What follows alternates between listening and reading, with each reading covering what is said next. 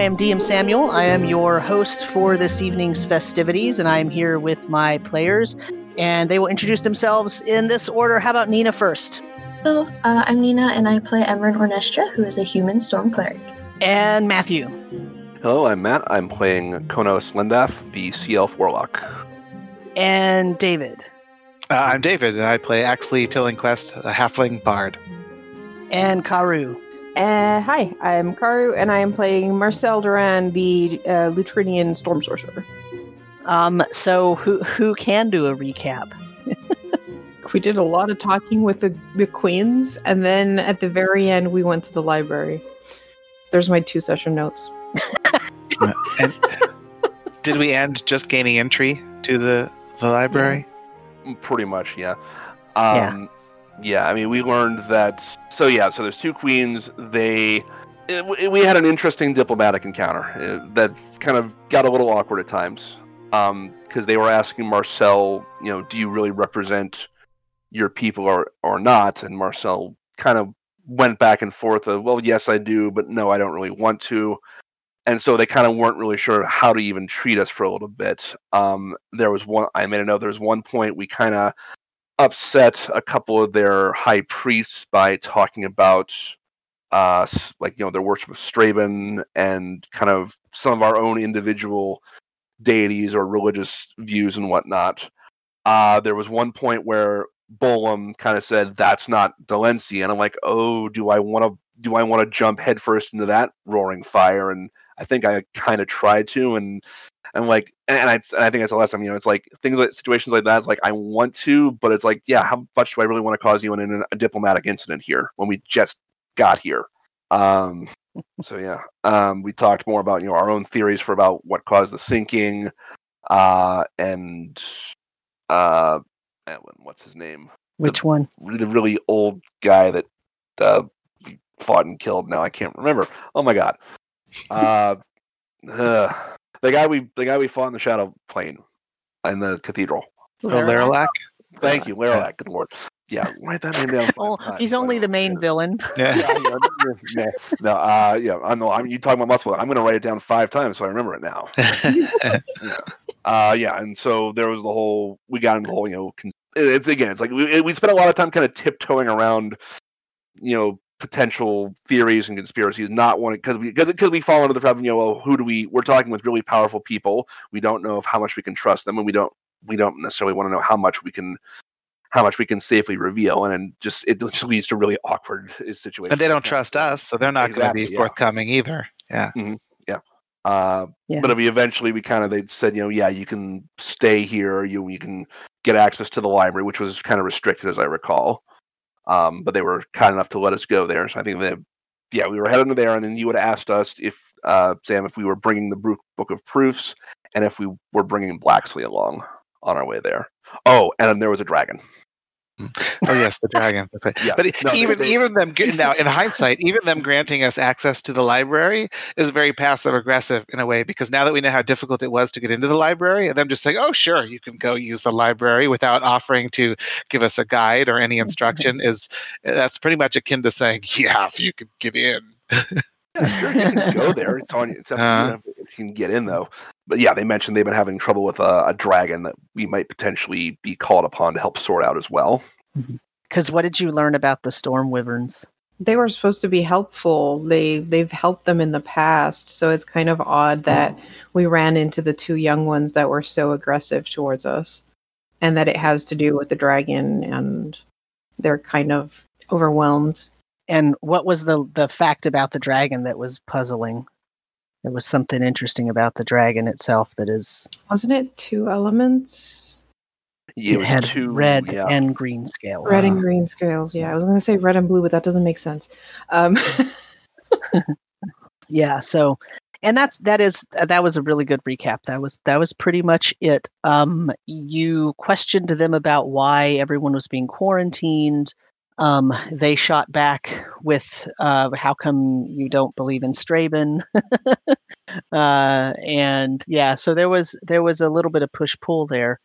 Um, Konos asked, uh, or maybe it was um, Axley actually that asked about if if the queens recognized the name Betet of Calport, and they indicated yes, uh, is a famous poet who has now been uh, deceased for many years. The, he died before the sinking, so he was a pre-sinking uh, poet. And um, Konos asked if the name Bolam held any meaning for them, and their response was that Bolam is a common name in their family line. So that was not hmm. helpful. and then you went to the library. So uh, the question. Say that again. I said where we signed in, or Emerin did. Right, Emerin signed in. So, but the question is, the question actually, it's on the table is, so uh, before you go to the library, I basically said you can say that you're going back to the ship to get whatever you want. You don't have to go directly from the royal house to, you know, from the royal court to the library. Oh, the other thing the queen said were that you will have, because uh, Marcel is recognized as royalty, you have accommodations in the court. Oh, um, right. You know, yeah, in, we got in, in the royal, yeah, in the royal um, mansion, in the royal manor and so you have people that will attend to you there but what i said, had said was you can go back to the boat and get whatever you want and you can determine if you want to take blacksley with you and you can determine if you want to take the book of proofs with you and you can determine if you want to take anything else with you into the library mm-hmm. so you might want to make those decisions well, the Book of Proofs probably we want to take, right? Because when you when your initial vision, that's where it came from. That was its orig- original uh, its original spot. A little different now. Mm-hmm. Um, I, I, do think I had mentioned that I did go back to the ship to get um, a piece of amethyst. That's right. At one point. Mm-hmm. That's mm-hmm. we were talk- important. We'd also talked about bringing some of these other books that we got from Laralac's, um, you know, own collections. I think I think some of them may have indicated they came from here, mm-hmm. okay. or we were talking about maybe donating donating them uh, I, I want to bring the translation we made of our answer in the Book of Proofs because mm-hmm. I think that's going to guide me in some further research. Okay. We're all avoiding talking about Blacksley. Oh yeah. well, who, who, wants to keep an eye on him? We're up. We're going to be busy researching, right? He's going. to We don't want him disappearing in the library. You don't. okay. I mean, you can leave him. You know, on the ship. I would say, yeah. I want I kind of want him to just stay back and keep an eye on my mom. You just went silent, Emerin. Yeah, yeah, I lost uh-huh. audio too. Now you're back. Just okay. dropped out. You want him to stay back and keep an eye on your mom? Yeah. Okay. Well, unless anybody has any objections to that, I think that can oh. be. he seems to be doing a pretty good job of taking care of your mom. No, I don't know how I feel about that, but just guess it's a good thing at this point. So we'll go with it. As long as he doesn't steal my journal again. Just leave the revenant with your mom. It's fine. when you put it that way, it'll be fine. Okay. All right. So you go uh, into the library, and the entryway is um, I believe I mentioned this at the end of the episode last time, or at the end of the session last time. But the um, the entryway, the outside look of the library was exactly as it was in Emerin's dream. The entryway was exactly as it was. So the um, outside main entrance has two enormous wooden doors that are made from a single hand hewn from a single piece of wood and it has uh, words. It has a picture of a parchment on it carved into it, and the words um, "All seekers welcome," and then "Come as you are." That's on the door, along with three wavy lines. And then in the entryway, it's um, a relatively large room. It's about um, 30 feet by 40 feet, and it's all stone other than the wooden doors. Excuse me. And um, there's a large stone reception desk a few feet from the entrance. Behind the desk, there's a wall with an enormous bas relief of hooded figures reading and writing. There's a stone statue standing behind the desk, pointing at a book. Um, the book contains the rules of the library, and the rules are exactly the rules as Emerin remembers them in her dream state. And the rules are no item is to be removed from the premises. Copies can be made manually with your own parchment or services can be provided, it says. If you need help, just call on Tavros and please sign in to the right. And at the end of last session, Emerin signed in with the name. The daughter of Goras. Yes. Mm-hmm.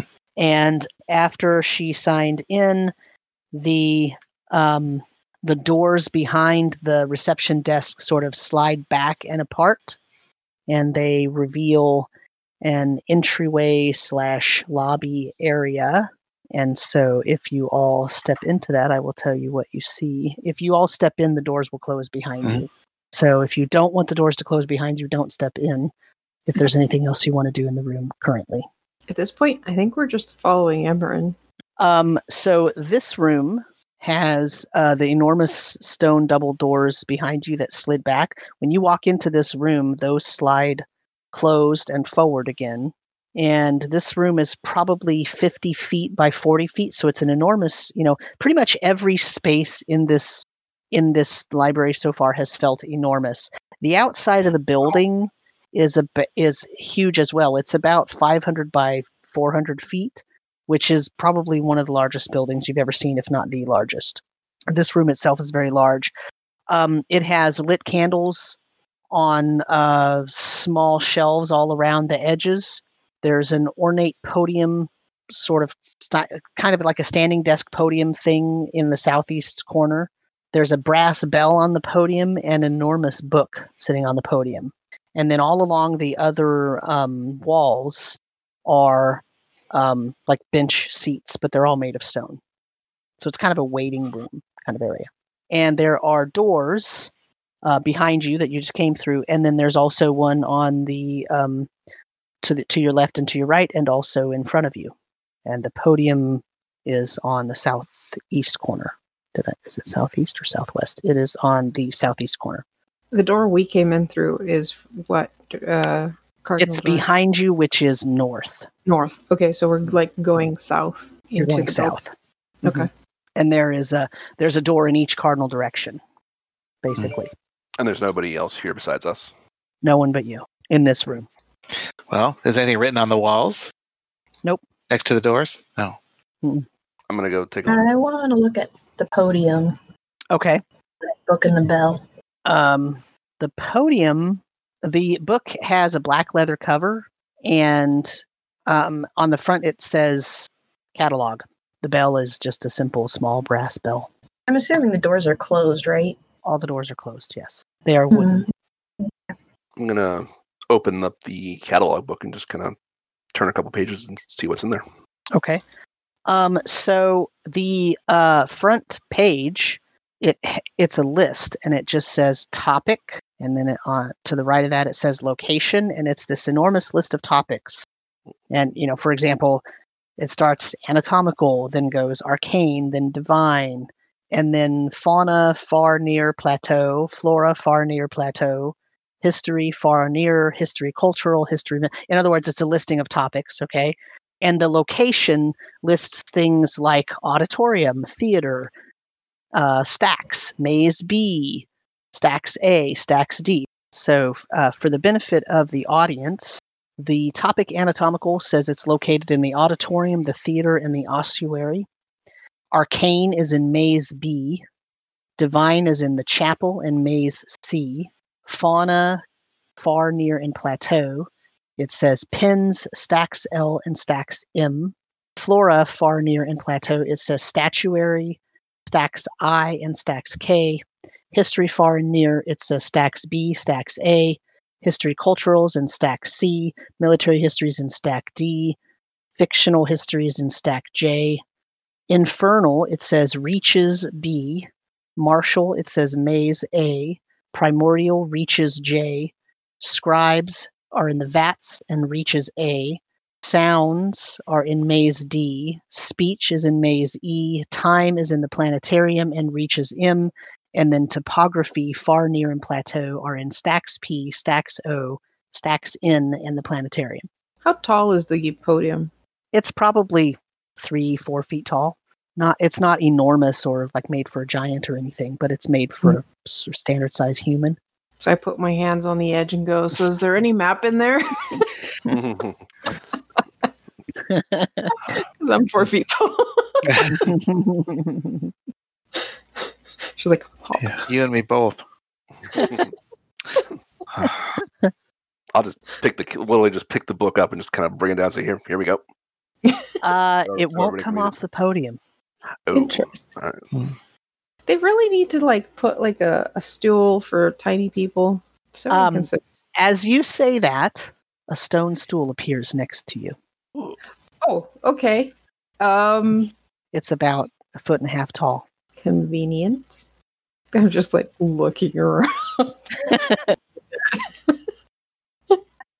I wonder if that means you can just say where you want to go and you'll get led there and you don't need a map. Or maybe you can speak what you're looking for. Yeah. What are we to begin with? I kind of want to try something. So, I remember when we were back in like the. We were in like the Raven Queen's temple or whatever. Like, I asked Goros to guide us out, and I kind of like tranced and just like walked. Mm-hmm. Kind of happened in the dream I had about being here, and I want to try it again. Keep tabs because I couldn't find a way out in my dream. Oh. In your dream, well, I will I will point out to you that in your dream, dream. when the doors opened, they opened into a room that had shelves and books and tables. Oh, weird. They didn't open into this lobby area. So this is the first piece that you've seen that is not was not in your dream. Sure. But it's not encouraging that they actually call their areas where they store their books mazes. yeah. I mean, or, kind of... or reaches. Mm. Things to get lost in. Hey, to be fair, a bunch of stacks of books can become a maze when there's that many books. I don't think it's necessarily meant to be like intentionally obtuse necessarily, unless that is a point, and more mm-hmm. like navigating that place is a maze for anyone who's not familiar with it. Well, the only way to find out is to settle on a topic and try to go through the motions of locating True. it. Anyone have any ideas? I want to quick just walk around to the other doors and just see if they're labeled at all, like like this way to the re- the stacks, this way to the planetarium, or or anything else like that. Um. Yes. So, uh, on the door to the east, there is a label, and the label says B, like a capital letter B, and it's in a very old script. The door to the west says A, also in a very old script, and then it says comma in, the letter in. The door to the south says C, comma M. So not not in alphabetical order. Open the door to the east. Are you telling someone to, or are you doing it? Do it. Okay. Uh, the door swings open very easily, and it opens into a very large room that has it has a uh, display case to the north that it has shelves on it and those shelves contain hundreds of um, large pieces of what look like corkboard with all manner of small flying insects pinned to it, covering up the entire northern wall, which is about 50 feet long. To the south, the room opens out about 40 feet and there are shelves of books lining the entire walls and also a couple in the center of the room. And in between those there are big tables with rolls of parchment and little vials of ink and quills on them. Out of this room there is a door on the um, eastern wall but it's in the south part of the wall so it's a rectangular room and there's a door on the southern wall. There's the door that you just opened. Um, and there are various archways that do not have doors in them. One of them leads to the east, one leads to the west, one leads to the south. You can see mm. through those um, archways lots and lots and lots of shelves of books. I feel like the best bet is to just pick something and see if we can find, find it. it. I mean that the insects appear to be what pins refers to, right? Under the fauna section of the index, it says that so They're partially located in pins. Yeah, the, those pins are P E N S, which is either writing pins or animal pins. Pins that you pin a butterfly uh, with is P I N S. Uh, Anybody have a preference? You can also ring the bell. What mm-hmm. happens? That and also remember the fourth wo- the fourth rule was oh no the third rule was if you need help call on Tavros. Tavros. Hmm. Well, before we ask anyone for help, we might want to figure out what we want to do first. Yeah. Because it'll depend on yeah. that. What do we want to look for first? What's at the top of the list? Anatomical. I don't think that matches our list, though. yeah, I, I, think. I mean, I've got things. I, I mean, I would. I would want to find as much as about either the blue, the blue plateau, the threefold lake, or the soul spire as possible. So I'm thinking that's going to be in arcane, or I mean, it could also be. I I'm not sure what they mean by plateau, but uh, okay. So we could start with looking for more information about the Soul Spire, and then ask Tavros for help finding that information. Place to start. Definitely better than getting lost in one in the world's largest library. Yeah. I mean, Laralac, right, is a place to start, I guess. Since See if no there's any entries on, in, under his name. Yeah. Sure, if we checked uh, history, we probably might find something on him. All right, I'll go back to the last room. I'm just going to pick up the bell and give it a little ring. Okay.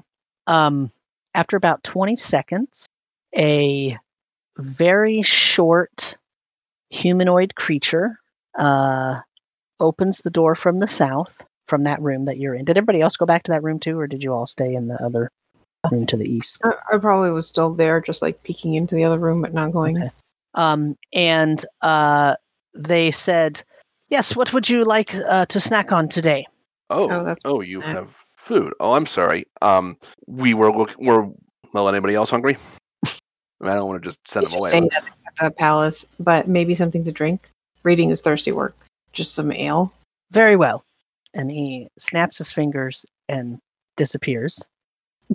and then about 20 seconds later, you hear another snap and he reappears and he's carrying in front of him he's got his arms wrapped around as big as him almost a little keg and it has four glasses at the top four steins at the top and he sort of goes and he kind of sets it down next to the podium oh give here let me give you a hand with that that looks heavy oh thank you thank you thank you uh, it's my job no worries no worries uh, what else can i get for you today i think that's it well where is the where's the where is Maze B?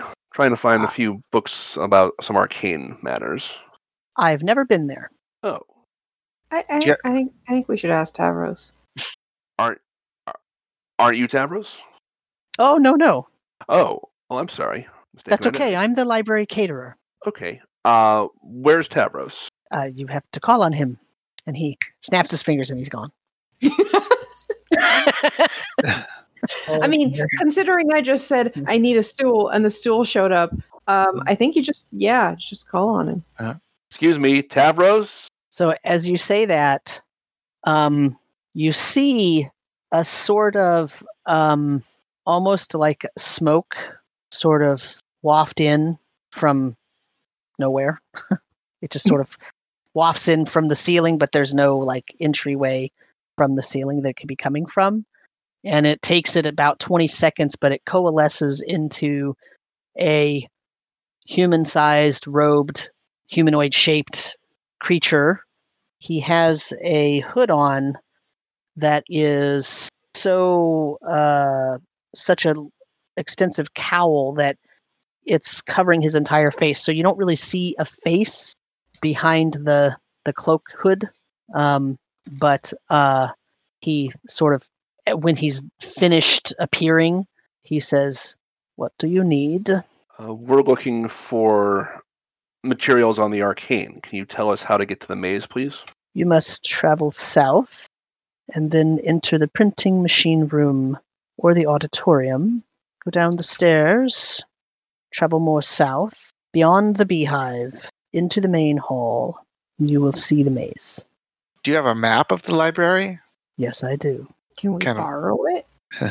Tis in here. Ah, interesting. So, do you have any books in the arcane section about like a wizard or something named Laralac? Perhaps. Would you like me to check for you? Yes, please. I shall return. Feel free to do as you will. I will find you. Okay. And then he slowly disapparates into smoke and then is gone. I feel like Marcel lost a few years in my voice today. um. I get so, the impression this place is huge and a maze mm-hmm. into itself. Wandering around it, yeah, without any direction is going could be uh, effort and futility. Yeah, I think I think I got the first half of that before I just kind of my brain fizzled and died. he said, "Go." Yes, I mean printing... the the weight of the weight of the building itself. You feel it like it is just vast. It's the kind of place that just feels huge. What he said was, uh, "Go south until you reach either." the printing machine or the auditorium and then go down the stairs, still continue south, past the beehive, and then you'll find the maze. Hmm. up for a journey. Well, might as well, right? At least he says he'll find us. Yeah, might as well. But first, it'd be a shame if all this went to waste, and I'll take a glass and fill it and quaff my thirst before we. it seems like it's going to be a bit of a walk. Yeah, okay. yeah. I probably just fill up my cup, and drink half of it, fill it up again, and go. Okay, let's go. it's very, very good ale. Great. Actually, you should try some of this. Pretty good. All right. Why not? we may have a very long walk ahead of us and running from bees. I, that's a little concerning. okay. So do you start heading south? Okay. Yeah. So uh, the door to the south opens easily. It's not locked. And it opens into a small 10 foot by 10 foot hallway where there is another door that leads into a room to the south. That room is um, al- almost exactly the same size as the lobby room you just came out of. It also has doors on the east, the west, and the south. The door to the east is labeled D, the letter D.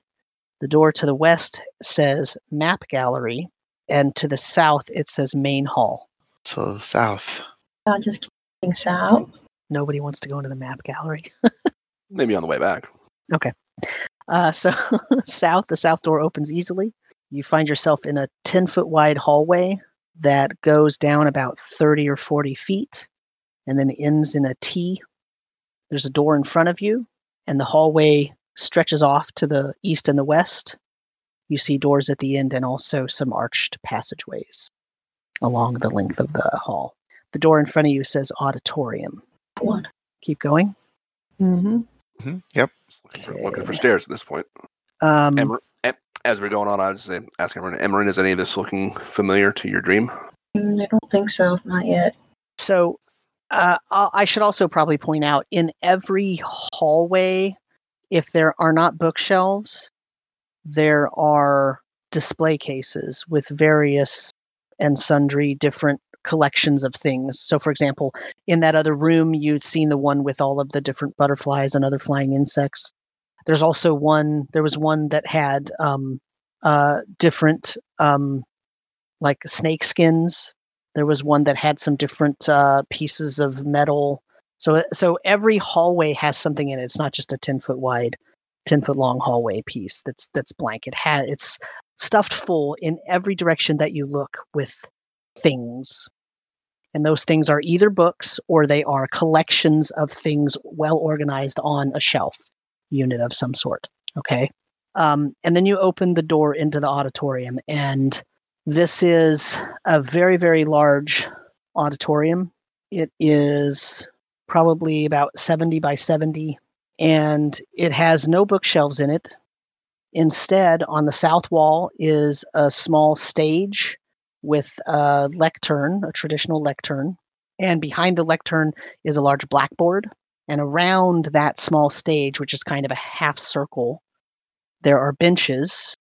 And each row is a few feet behind the other and a few feet higher than the one in front of it. And along the east and the west sides of the room are dozens and dozens of skeletons in glass cases.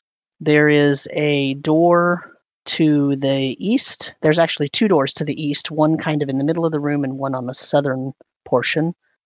There's a door to the west and there's a door to the south, along with the lectern and the skeletons. Looking for stairs at this point? Yeah, they're probably on behind the cellar door, I'm guessing. Yeah, like south was like kind of, kind of the general direction we were given. Just do, do any of these skeletons like are these humanoid skeletons or?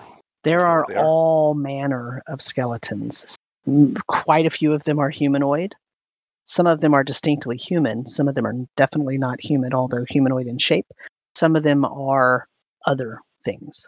The lectern does have a book on it, and it is ornate. The lectern itself is ornate. Uh, take a look, quick look at the book on the lectern. You notice that each corner of the the book the book is open, and each corner of it is fastened to the lectern with a bolt. And as you sort of your eyes follow down, you see that the lectern itself is bolted to the floor. Um, as you get closer to it to take a look at it, you kind of hear it creaking back and forth. Um, the, the book is open, and the first page says, The Marriage of the Rain and the Sea, an initiatory text. And then there's some more writing if you want to read. Yeah, I'll flip through a page or two.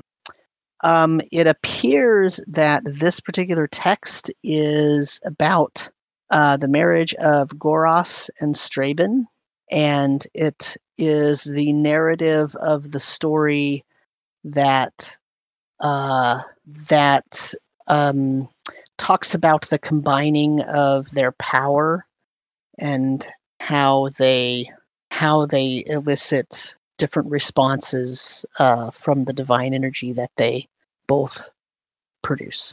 Um, Konos, give me a perception check, please. Okay. A 21. Okay. You notice as you're sort of, as you move the pages and you're sort of glancing at the book, you notice that several of the skeletons that are in the in these glass cases kind of pivot their head towards you and are kind of almost looking at you. Just almost imperceptible, just barely. That's concerning.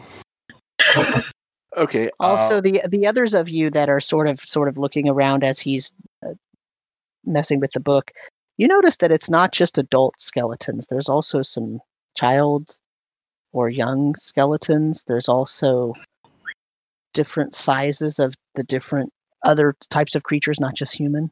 As I noticed this, I say, well, Emerin, you might find this fascinating, but I think the audience here may not uh, like us being in here, so maybe we should keep going. audience? Terrifying. It's well, terrifying. do, you all, do you all see those skeletons kind of moving around, looking at me, looking at us? Do we?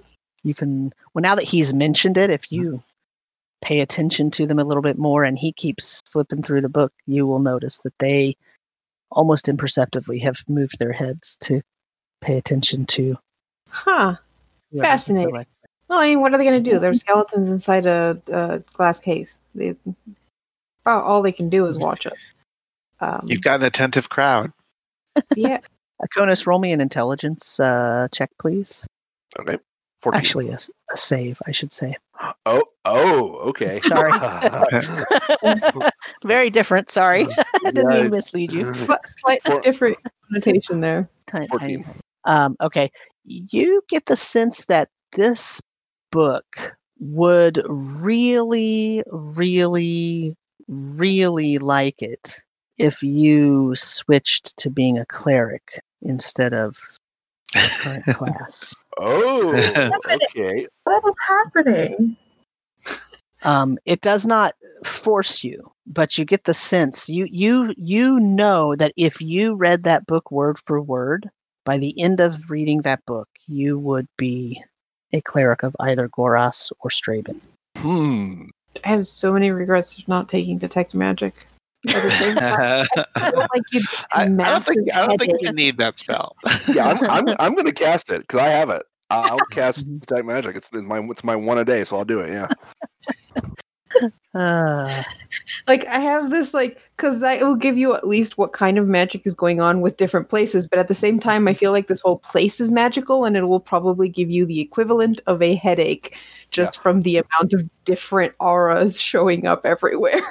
Strobe lights everywhere. Yeah, I mean, I'm, I'm going to step away from the book at the moment. I mean, plus this is this is the the the sort of lesser detect magic. It basically just says yes, it is, or no, it's not. It doesn't give me yeah. like what school or anything like that. Okay, it just tells you if it's magical. Yeah. Yeah. Are you telling us like all this? Yeah, I mean, I would. So I would say yeah. So, so I mean, I mean, Emerin, you might want to, you might find this interesting. It talks about you know Goros and Straben. Oh, well, that's, and then and then and that's then he kind of starts to get the notion of oh, if he continues reading this too much, you know, other things might happen. Curiosity is getting the better of my uh, fear of the skeletons. I'm gonna look at the book as well. So, um, Konos, the magic on this book is so strong that even though you typically cannot tell the school of magic, you actually do, you can tell that this has a dual abjuration and transmutation magical effect on it. Yep, you're right. Definitely magical. Now, what is Emerin doing? I want to look at the book. Okay. Um, and have I heard of this story, like the marriage of Goros and Straben? Um, so no, you have not heard of this particular piece of mythology. um, but if you, I mean, do you start to read it, or what? How are you investigating? Uh, I'm curious. Okay. Um, so the marriage of the rain and the sea. So um, the um the it would take you a really long time to read the whole book. I mean, I'm assuming you only want to spend a couple minutes, but basically it tells a story of Goros and Straben in the before times when all that was in existence was the sun, the moon, the earth, and time. And Straben made water and left Goros. And Goros was upset. And Goros, in order to revisit Straben, created clouds and lightning and rain so that at least a portion of Goros could be returned to Straben when Straben, because Straben left. Now, you're not getting the details of the story. You don't know why Straben left. You don't know what happened to make Straben leave or what, what happened with Goros beforehand, but that is supposedly the you know, you recognize this as a typical religious scriptural text that is explaining why there is a natural phenomena. And the natural phenomenon is storms and the sea and the water cycle. Okay. Um, it's also, however, written in the typical way that you know that you learned about the uh, truth of Goros and how Goros relates to other deities in the pantheon, and how you were taught in your religious upbringing when you became a cleric, when you were an acolyte, and then all that stuff. It's written very much in that style. So um, this is very this would be very similar to like um, the Dead Sea Scrolls, right? Or some piece of scripture that didn't get put into the uh, the Bible, right? That exists but wasn't chosen to be in the Bible itself, so it didn't get passed down for the through the centuries, but then it gets uncovered later. That's kind of what this is. This is not the typical thing that you hear about Goros, and it's definitely. I mean, you know, because the, when you learn about Goros, when you become an acolyte of Goros, you're not taught about Straben. I mean, you, you're taught the basics, but you're not taught anything about any relationship between them. And this indicates otherwise. Interesting.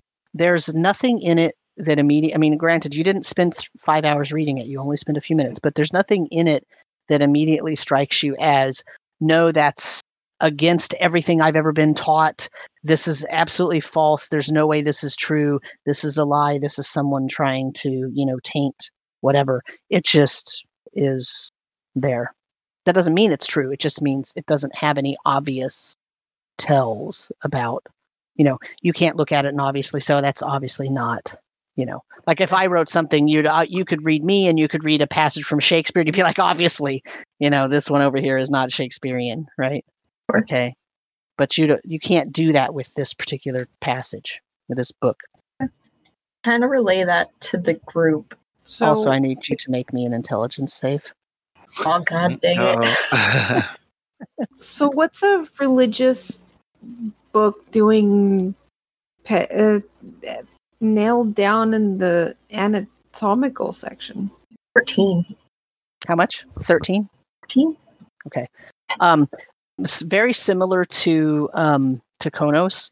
You get the idea that if you read this book and you really sort of took to heart the things that it says in this book, you would become a cleric, but a cleric of Straben. Oh. Okay. You're already a cleric of Goros. You would become a cleric of Weird. I back off. It does not compel you to do that because you rolled high enough, but So, why did both of you just back off from the book like that? Oh yeah, and also I should probably tell you while Emerin was reading the book, the skeletons like stood up at attention. Is me? Like they you could tell they sort of now they're obviously looking. Right, we're out. is there a chalkboard? Is there a chalkboard in the room There is- behind the? There's There chalk- yes, there's a black is there any? Is there any chalk? Yep. Okay, I'm going to write on the chalkboard. A Lara lack of common sense will get your ass kicked. Oh my god. Love it. Wow. Okay, I gotta write that Lauren down. just looks up from the book with this sentence behind her and all of the skeletons standing up and is just like, no, no, we're A not. lecture, a lecture series in ten parts by Axley Tillingquest. On. But yeah, I, I explained that book makes me feel like I want to be a cleric of Straben, but it's not really me wanting that. It's the book wanting that. Yeah, I kind of felt the same thing. So, yeah, okay, yeah, careful with that one. Huh. Unless I'm gonna you're check really, the south door to see if we can find some stairs. yeah, unless you're really looking for it to change your life, maybe don't read that book. No, Thanks. But, but what's that book doing in the like I anatomical? know, like maybe someone was is- lecturing from it. It's a, a lecture hall. It, no, it's a theater. It's not a lecture hall. I mean, I suppose you could lecture in a theater. I was thinking more of like acting, but I suppose that's uh, it's different. kind yeah, of it's an auditorium. That's, That was what it was labeled auditorium. right? Auditorium. There was there were two listings. There was auditorium and also theater was listed. Yeah, right. So anatomical like spreads out between three different places. Not that this is all three of them. Yeah, well, plus ossuary, which would be the bone room. This definitely looks like a bone room to me, but I suppose an ossuary is more of a like not put to display, uh, more of a collection of boxes full of bones, which is probably even creepier than a bunch of uh, skeletons standing at attention, waiting for someone to read the book and turn magically into a cleric. I mean, to be fair, if they're gonna stand there anyways and do nothing, it's probably pretty exciting to see who t- comes into the room and look- looks at the book and turns into a cleric. Do you get the robes immediately? Do you think? And it's a little ironic when you think that if the one thing a cleric probably wouldn't want is an audience of undead standing around. It's true. Do you think you get like suddenly like a like a like the the, the holy symbol just shows up around your neck? You're thinking so hard about this. There is one way to find out. Marcia. Absolutely is, I like my storm sorcery magic. no interest in all that clericy stuff. Definitely not wise enough for it. Let's go. uh, so you go to the south door. yep. Uh, there is no label next to this door. When you open it, um, you see a set of stairs down. They're stone steps. Okay. They're very they're wide. They're ten feet wide, but they're very shallow steps. Mm. Um, not just in depth, but also in the size of the actual treads. And this was So- just like the door was in the center of the southern side of the ad- It's in the western side of the south wall. It's the only door in the south wall, and it's dark down there. I mean, on my holy symbol and lead the way, I guess. Okay. Um, you travel down. Does everyone have dark vision? Nope. Yeah. So, uh, are you? Do you want to cast light? Is that what you said? You cast? You cast yeah, I'm going to cast it. symbol? Okay. Um. Okay. So the the light illuminates um a very narrow. The hall. The stairs down are ten feet wide, but they're shallow and narrow. And so it's harder to judge distance, right? So normally with steps, you would know just about how many steps it would take to go about 10 feet. But because these steps have short risers and are shallow in terms of their of their the, the actual tread size, it's harder to sort of get an idea of how far you've gone. But you think probably it's about 50 feet down. And the stairs are pretty slick they're the the walls are carved but they're not it's not stone blocks like that were placed. It's like carved out of stone um out of like stone slab. So it's carved directly into the stone slab in the ground. And it's seeping water from the ceiling so there's sort of drips and drabs of water every few feet. You get sort of pelted with a raindrop kind of coming from the seepage above your head. Um, you go down 50 feet, and then the passageway narrows to three or four feet wide, and it snakes through. It goes to the left, to the right. It mostly keeps going south. Every once in a while, there's sort of a passage off to the left or the right, but um, if you keep the southerly direction, you travel for what feels like miles. And finally, there is a T intersection. And to your right, you see um, a set of stairs going up. And to your left, you see a, sorry, I'm just checking my notes here. To your right, you see a set of stairs going up. To your left, you see a door. And to the south, so I guess it wasn't a, it wasn't a T intersection, it was a plus intersection. To the south, you see a door. It doesn't seem like this is meant to be well trafficked. No. We're headed to a maze. I mean, yeah. Some of these places are literally called mazes. Starting to live up to its reputation a little bit. Yeah, well, past that door should be, if we're on the correct route, the uh, bee filled place. Does the door to the left uh, say anything on it? It says paper. Oh, uh, the door. Yeah, the door to your left does not say that door to your left is where the stairs are. Sorry, I probably I probably didn't give you very good direction. So if you look to your left, to your Right. if you look to your right, there are stairs. If you Oh. look to your left, there's a door that says paper, and in front of you to the south is another door. So to the east is a door, to the west is stairs. Correct. Sorry, I said it backwards the first time, right? Yep. And weren't the instructions to then go up, or were, were they to, at the beehive? We're supposed to continue south. Uh, so we downstairs, further to the south, beyond the beehive, and into the main hall. So I think south's where we need to keep headed. Okay. Onwards to the south. Yep. So um, the door to the south is locked and very heavy. It's made of stone rather than wood, which is where every other door has been made of, and it has a big M carved on it. I'm going to put my ear to the door and listen. Roll me a perception check. Uh, eight. Uh, with All you hear is the dripping of water from the ceiling, which, by the way, in this last hallway is 20 feet high. okay, it'll be twelve with the bonuses, but okay. Um, You don't hear anything beyond the door. I don't hear anything. You don't hear any bees beyond the door? No, I was I was hoping I might, but Did we get lost already? Didn't put it past us. So he said he said uh, go south Mhm. and either find the printing machine or the auditorium. Mhm. Keep going south and go beyond the beehive, and you'll find the maze. okay. So we find, need to find the beehive. I would think a beehive would be up, right? Because the bees would need to fly into the air. This It might not be a literal beehive. It might be like where scribes. Yeah, true. Maybe. Um, I suppose we could look up the stairs, unless the M is indicating that that's is the place we're going to, but it's kind of weird that they have this place locked when everything else is not. I, I don't think we want to do any breaking and entering at this point. No. Because we could open it if we really wanted to know what was in there. Possibly. They're probably, knock on the door. They probably got some pretty good locks in here. You knock on it. Um, you hear a um like a squeaky something squeaky like shifting to the side like and you hear who's there? We're looking for the arcane section.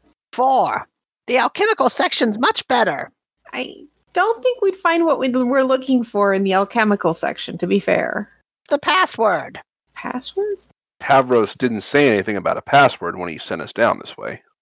Tavros, hold on one minute.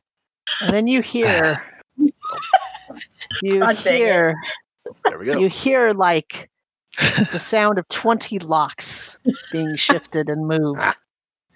Meanwhile, I'm sitting behind going, See, I told you it would be hard. and then you hear uh, grunting and straining. Uh, uh, and finally, the door starts to kind of move open away from you. It's opening into the room. And as it opens, you see that the door jam is like four feet wide. So this door isn't swinging open, it's being pulled back out of the gap. Huh. And then as it as it gets pulled back all the way, you cut you hear a click and then you hear ah god gets harder and harder every time and then around from behind the, the sort of door that's now standing in the middle of the room steps a five foot tall rat in the most um, embroidered robes you have ever seen. They are black and they have every color of thread embroidered into them. And there's probably a hundred, 150 symbols embroidered into the robes and it's tied with a piece of rope.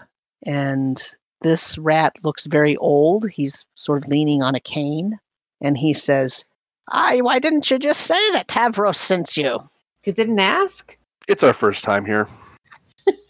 oh, I see. Mine too. How long have you been here?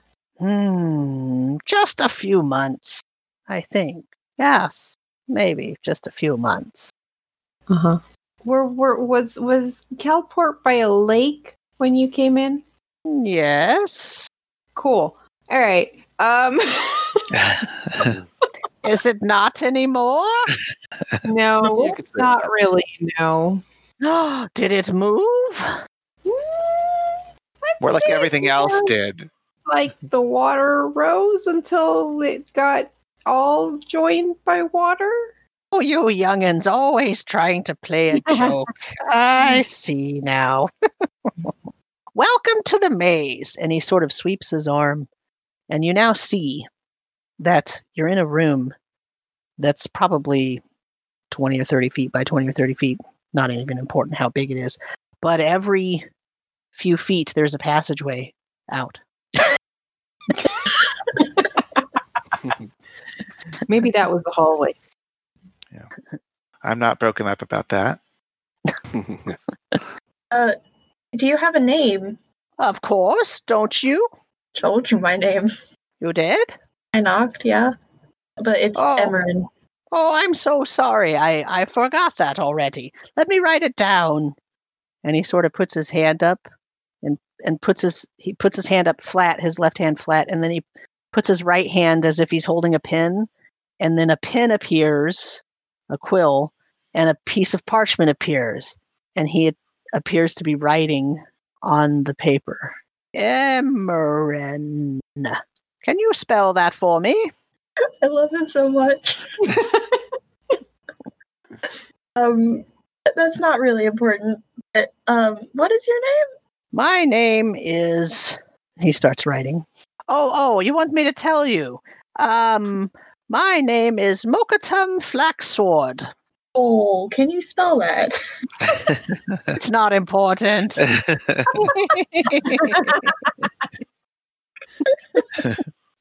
As the DM, I will spell it for you. M O K O. M O K O T U M. Oh, sorry, there's two Ks. M O K K O. The other K is silent. Flask sword. F L A S K sword. Yeah, when the K's is silent. Brings you all here. The well, thirst for knowledge. What have you found out since you've been here? That this place is very confusing. It is. Mm-hmm. And that there's books that can turn you into clerics. Hmm, that's interesting. I haven't right? seen one. It's up in the auditorium. Along with a bunch of skeletons who seemed very eager for someone to read to them. Oh, well, did you read to them? No. No, we didn't. Oh. Do you think if you read that book out loud, everyone in the room turns into a cleric? I don't know. I suppose anything's possible. Huh. Yes, well, you know. Even that's what happens when you get old. You start thinking anything's possible. Uh, so this is the the this whole maze area is all arcane books? No. No, no, no, no. Some of them are. In part B, I think. But then there's also other things like martial rules and mm, sounds and speeches and mm, there's a lot in there. How Divine you know what, is in there somewhere. How do you know what part is A, B, C? Well, you have to go through the maze and find the right area. Are all the mazes connected? Yes, in a way. But there's sometimes etchings that tell you the topic. Is it possible to travel the long distances inside the library w- with shortcuts? Mm, in the library itself, up there? Sure. I believe so, yes. Mm-hmm. But probably not the maze. Can you get lost in the maze? Is it dangerous? I lost once, but I found my way out. Plus, you know, if you ask for food, they'll bring it to you. So it's not like you get lost and perish or something. You won't starve to death, maybe. I suppose if you forget about food entirely while you're reading, you could still.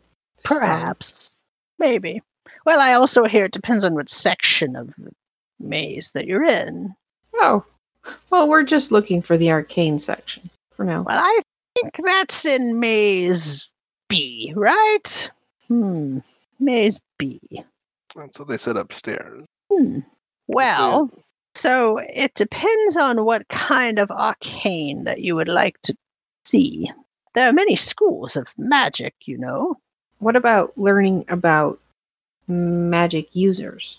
Hmm. That would be arcane use. Mm-hmm.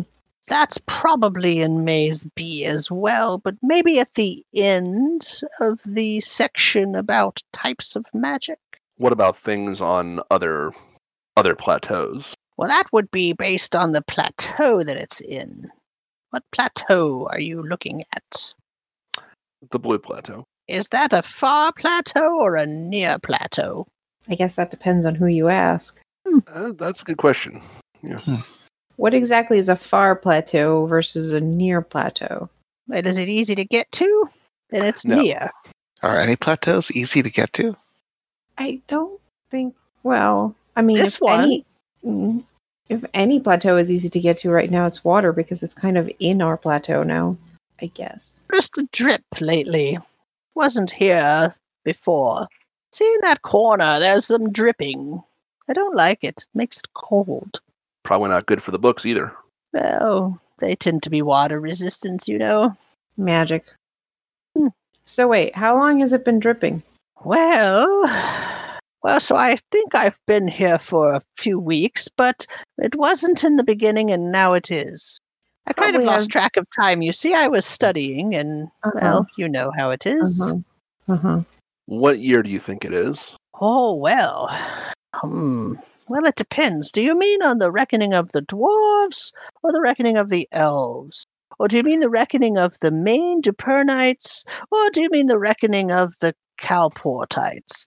I mean, it sort of depends on whose calendar you're using, right? I mean, I think last year was the year of the sword or something. I, I don't know. It's not really that important. Um, uh, oh, maybe it's the year of the veil. I don't remember. It's been a while since I've looked at a calendar. Not not much need for that in here.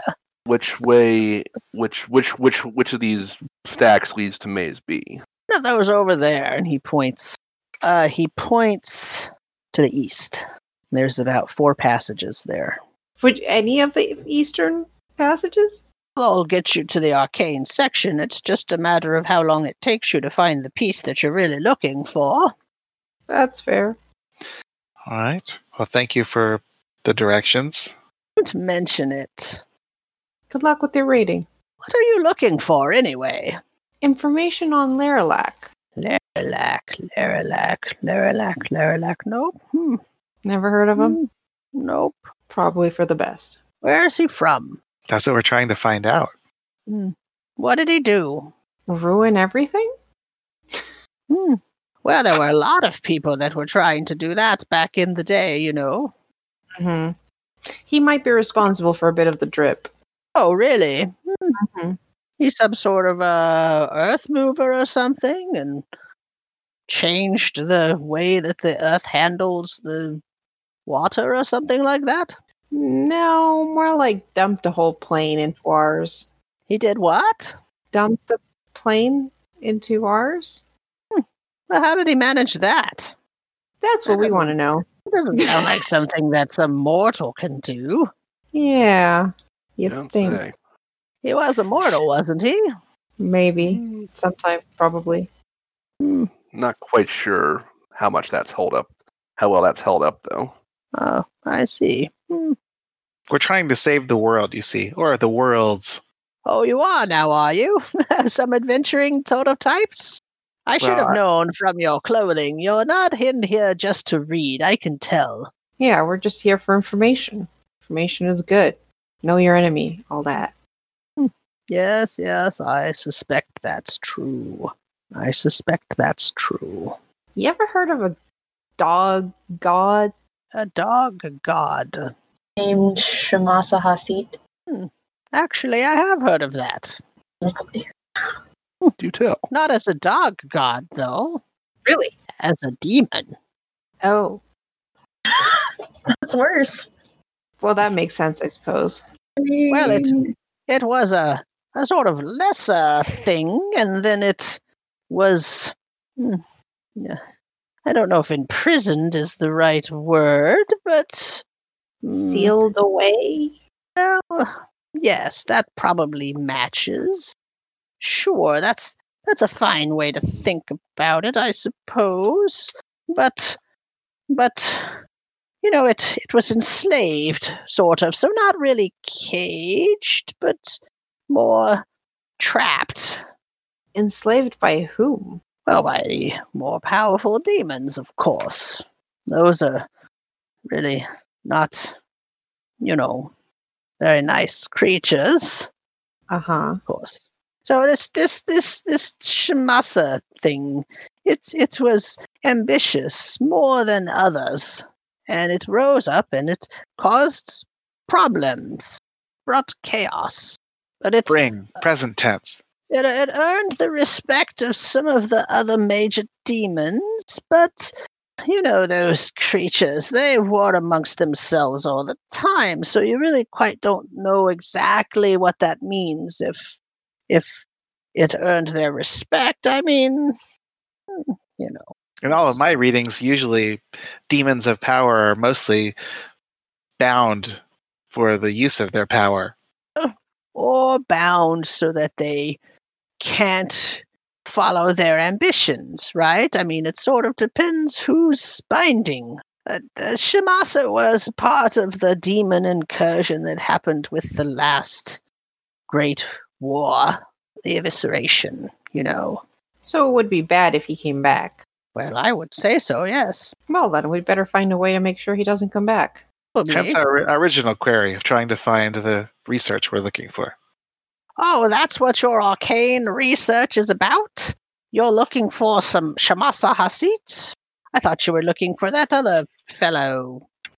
Well, they're well, related. Lollipop or whatever his name is. Yeah, yeah exactly. Lollipop is trying to free Shamasa Hasit. Sorry, that really got me. I figured we needed a little bit of levity. Yeah. I'm like looking through my notes. I'm like, lollipop, who's lolly? Oh, Uh, yeah.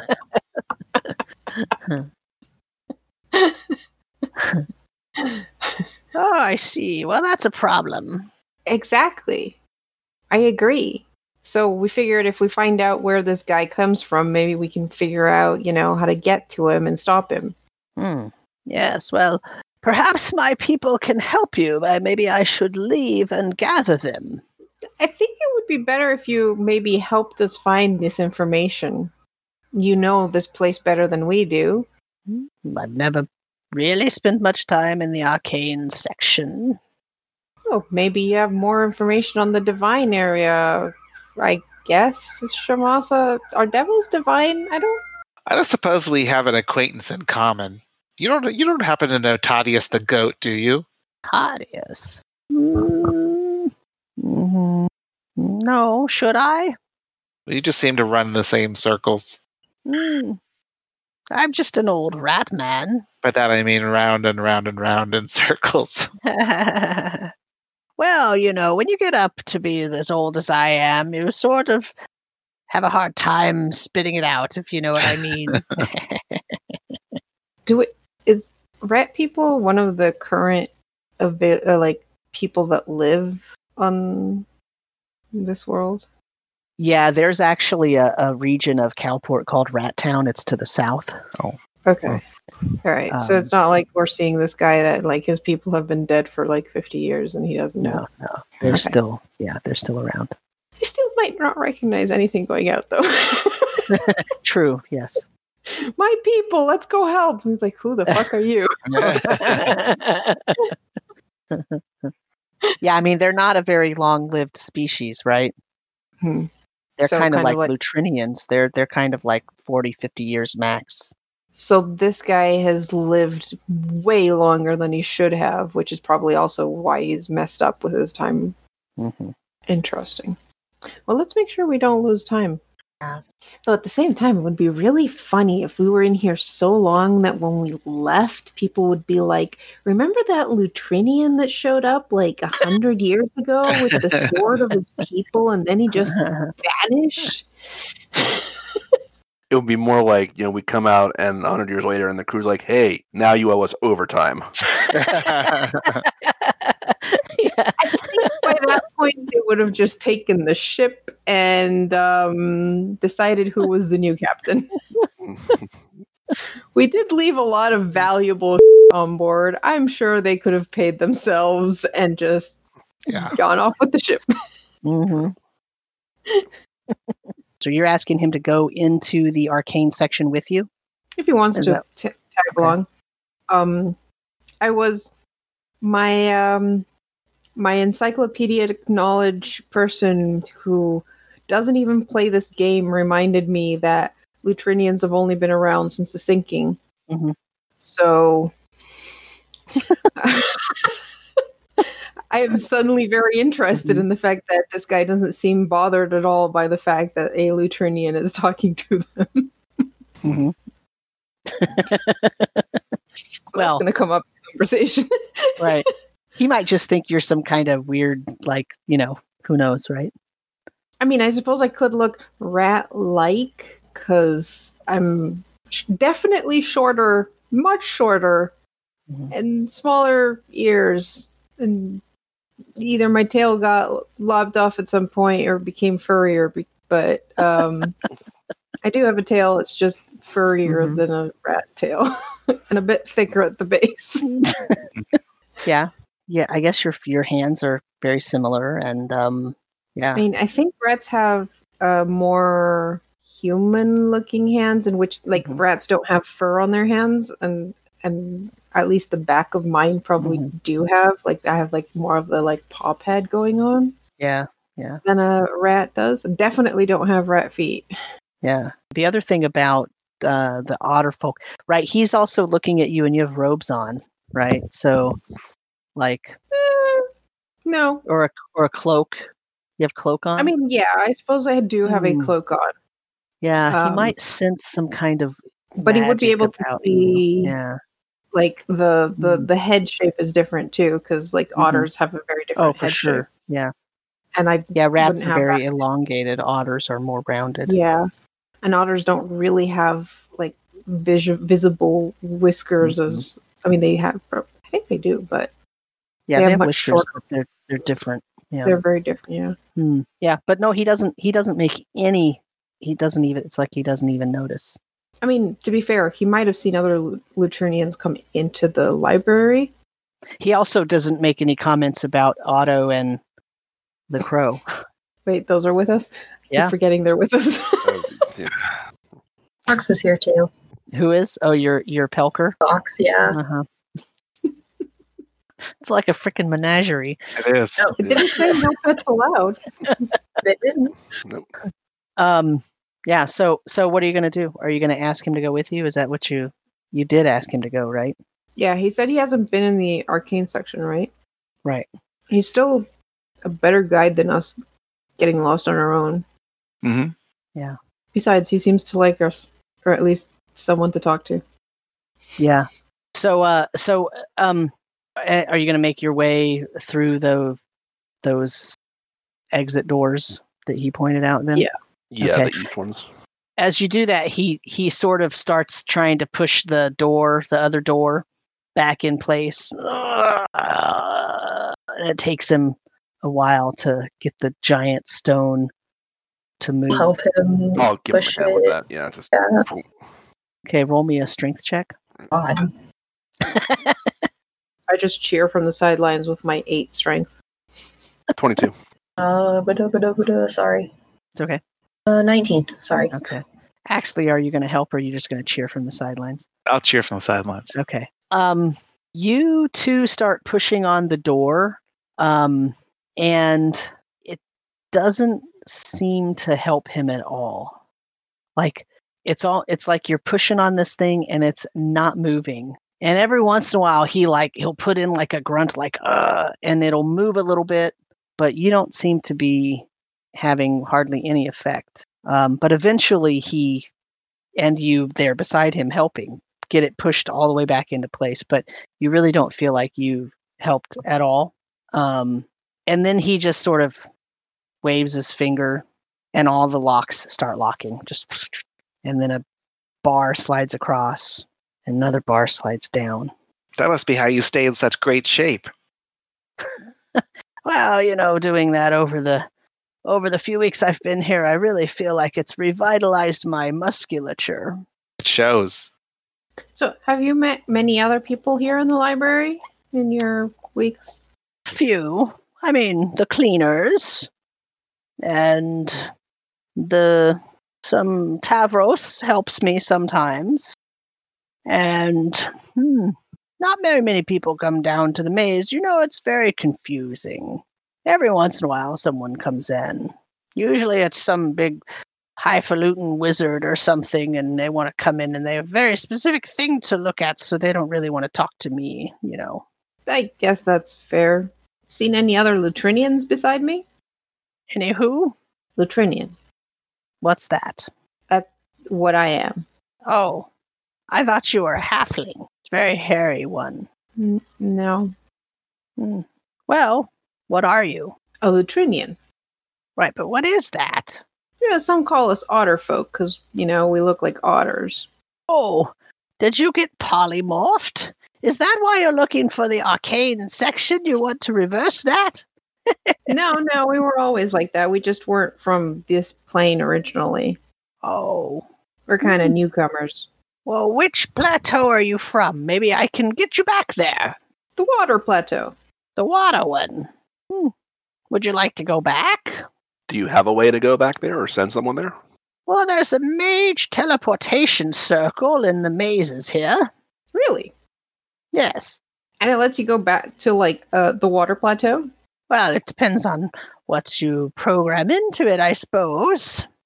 I thought they were outlawed for use. Oh, you know, we don't really talk about this one. Oh, okay. Do you know? I, I won't tell anyone. Do you know when the last time anybody used that one is? Probably a couple days ago. I don't really rightly know. It's not as if I stand around it, you know. I've been doing my own research. Yeah, that's fair. I mean, I was overdoing my own when you called for me, knocked on the door. What did you say you were researching again? I was over in the Reaches, looking at the infernal text. That sounds like even more dangerous than reading a book that turns you into a cleric. I suppose that's why it's down here in the Reaches and not up there in the auditorium where everyone can see it. You know, that makes sense. But aren't you afraid it's just going to like turn you into a devil instead of a cleric or a demon? Well, you know, some of the people think that my kind are devil people anyway.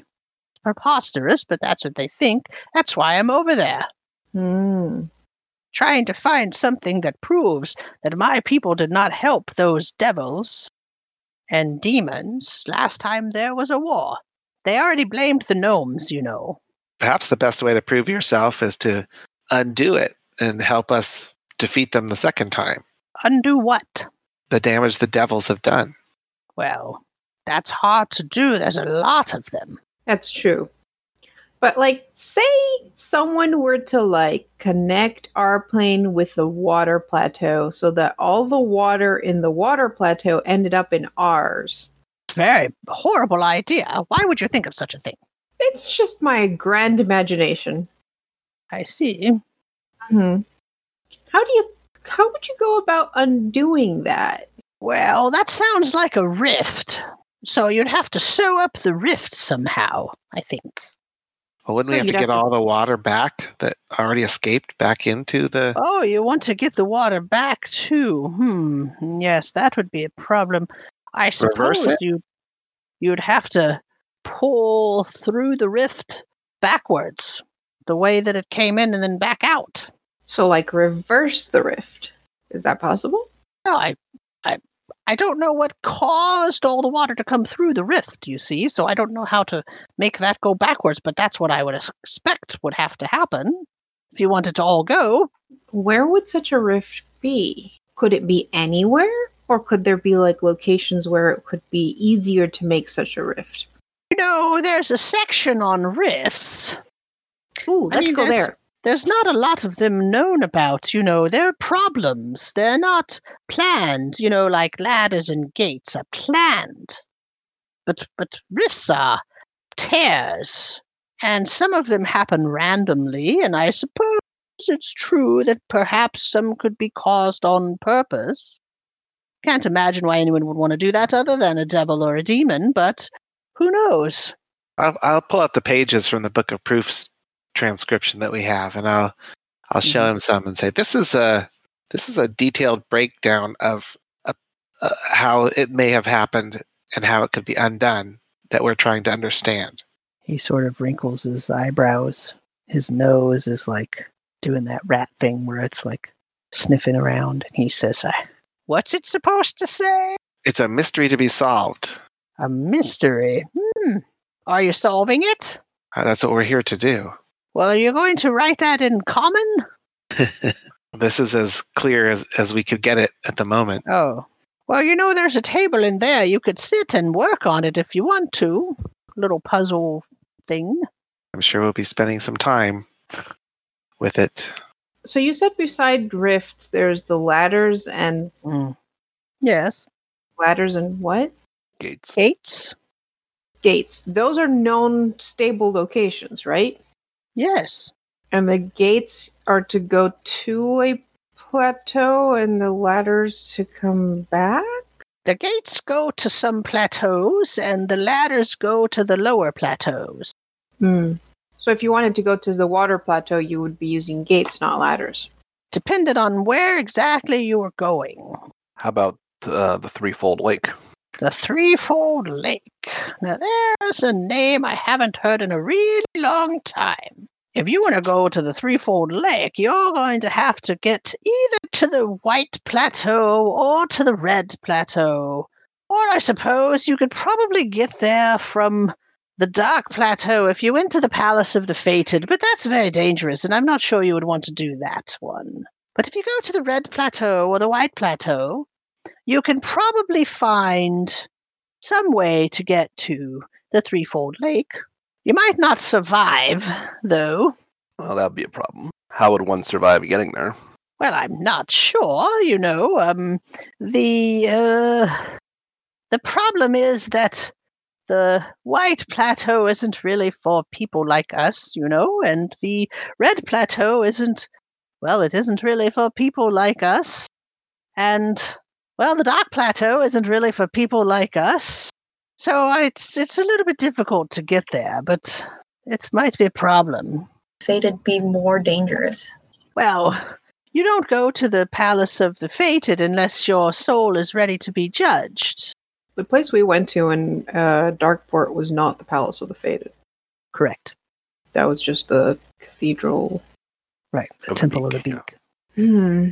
But the Raven Queen controls the Palace of the Fated? Yeah. It is her home. So, with her permission, we might gain access. I suppose. Are you on a first name basis with the Raven Queen? I'm not sure. Not quite, no. You point to the raven that we have and say, We have favor. And we have a mutual friend who might be. yeah, just turn to the raven and go, Hey, Queenie, you think we could go there? Uh, the raven starts going, wah, wah, wah, wah, wah. I turn back. Answer inconclusive. Ask again later. Still haven't cr- quite gotten the Raven speech. Well, they're a little flighty, you know.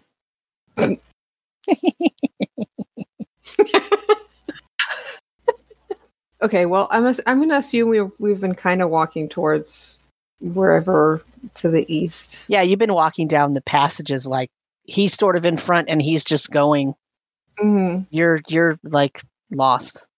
Yeah, um, probably as we've been walking, could I like just every three or four shelves just pull out like pull out a random book just a little bit off the shelf so we can see that it's stick protruding mm-hmm. and so mm-hmm. we, we know we've been yeah. that way.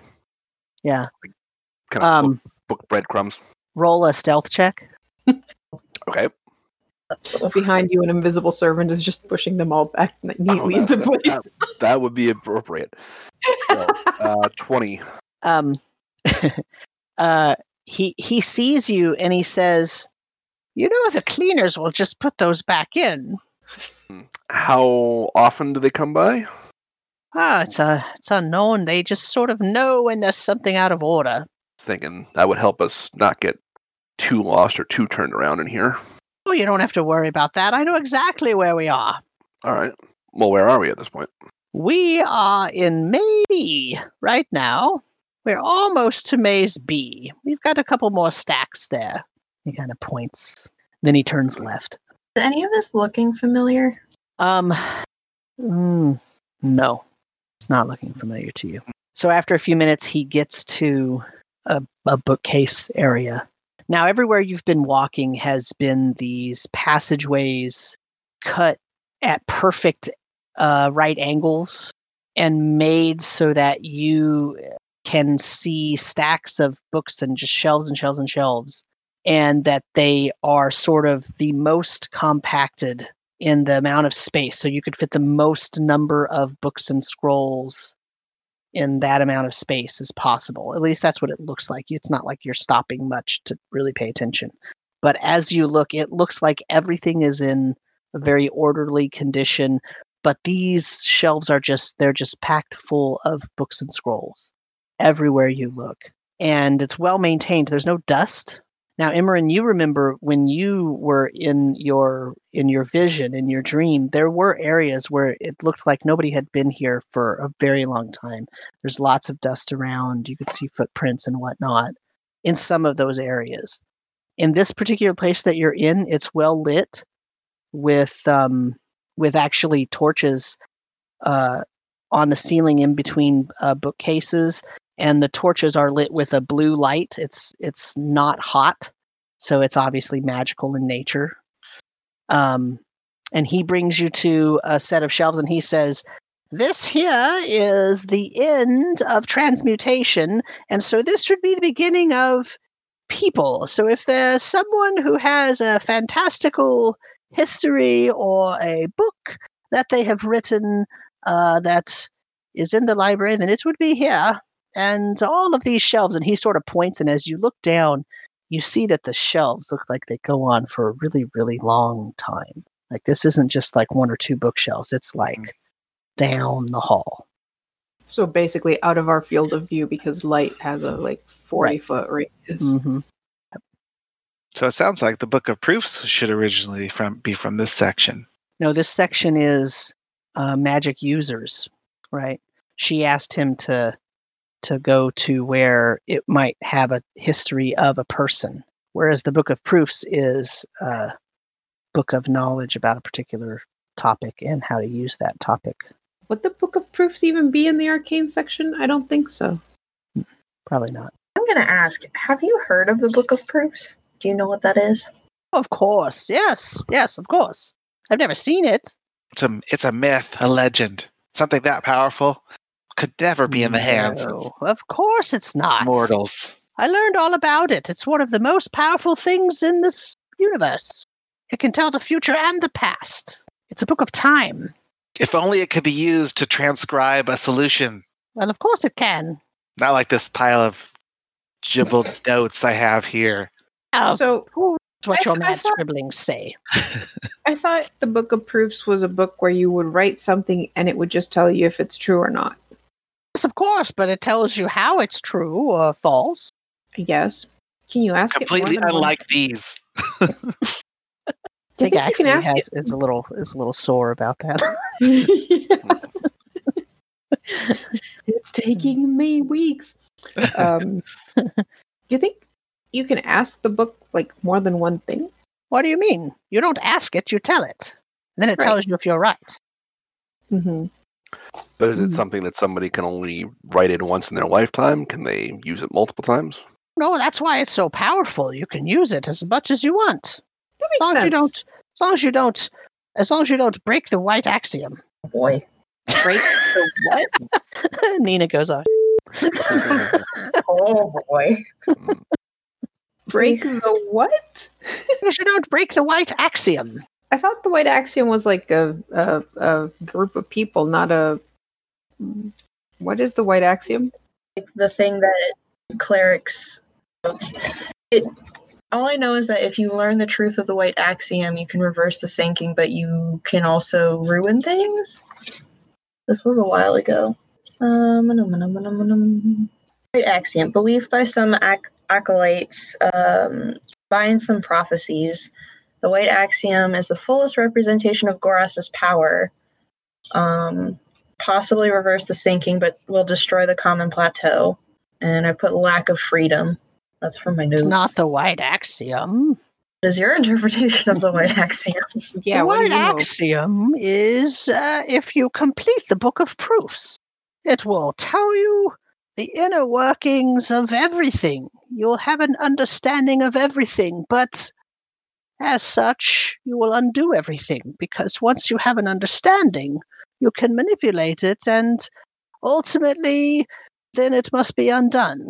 That's why no one really keeps the book of proofs for very long because if you ask too much of it, you might accidentally stumble upon the completion and if you stumble upon the completion, well, you'll destroy everything. I thought the Book of Proofs had like infinite pages. Well, it does, unless you complete it. It has as many pages as needed. That's the same as infinite. How how do how and how would someone complete it? They just write till it's full, or is there a certain proof they they write, or never never write oh. the end inside of it. mm this is the end of this book. That's a statement. Well, I, I don't know how to complete it. I don't know if I if I knew that would be a problem, right? Because that would mean other people knew, and that would mean the end of us. It can't be easy because I imagine the temptation if you have something like that to ask as many questions as you want. You're not going to want to just give it up. I suppose. Never really seen it myself. Do you know where they keep it? or where it's supposed to be? Probably here, under protection of some sort. Where would you put the book of proofs if you had if you were putting it somewhere in this library? Hmm, where would I put it? Well, the DM says as he tries to find his map again. This map has to be like six pages.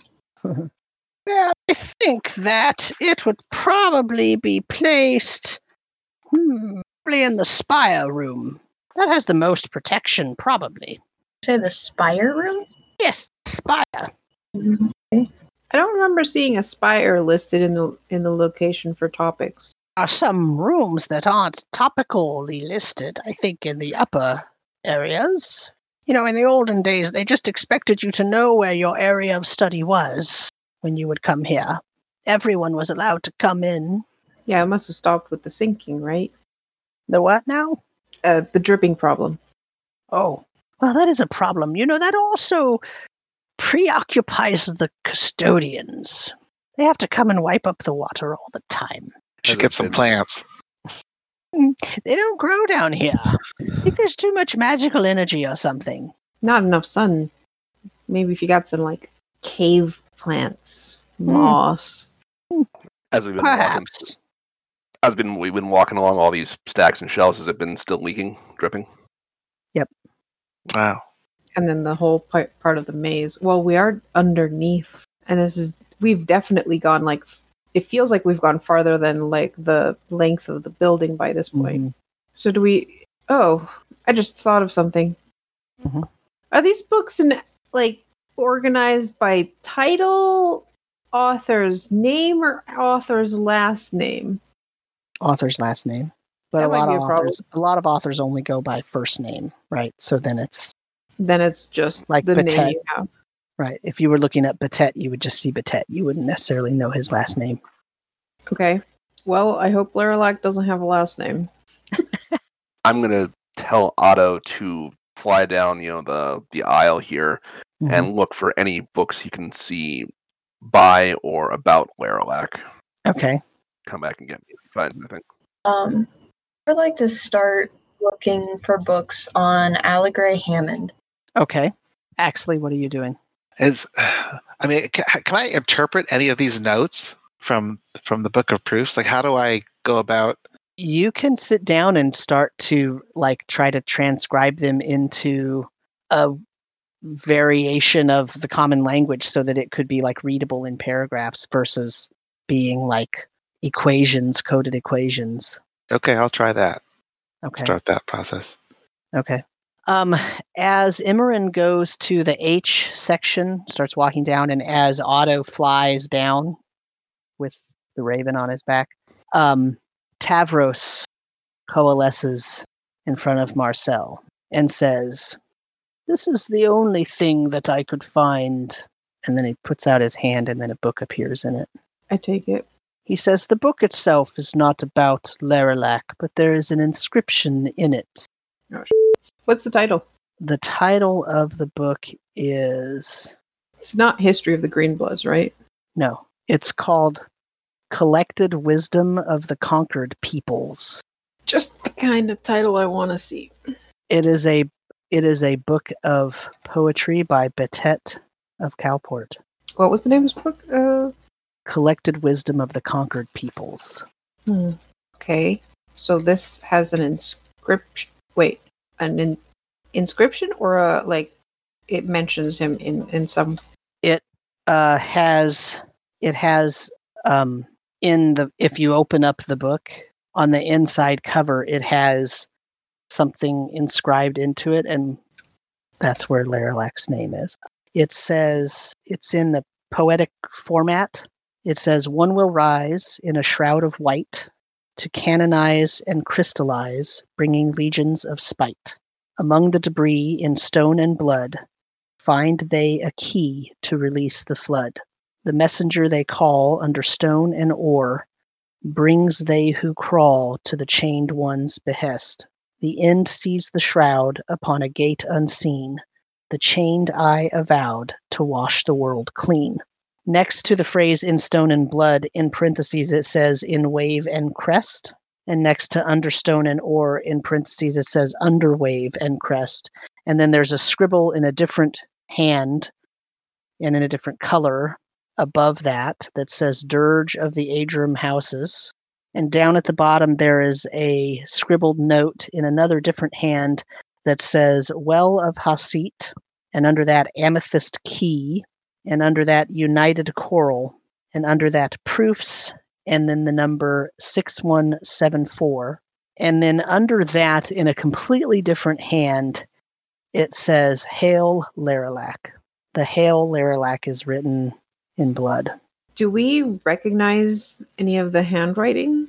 Since we've seen a couple of like written things on the books we found in his in one of the so the where it says Dirge of the Adram houses, it looks very similar to the Defy Not, the House of Adram, the note that you that which was from Batet.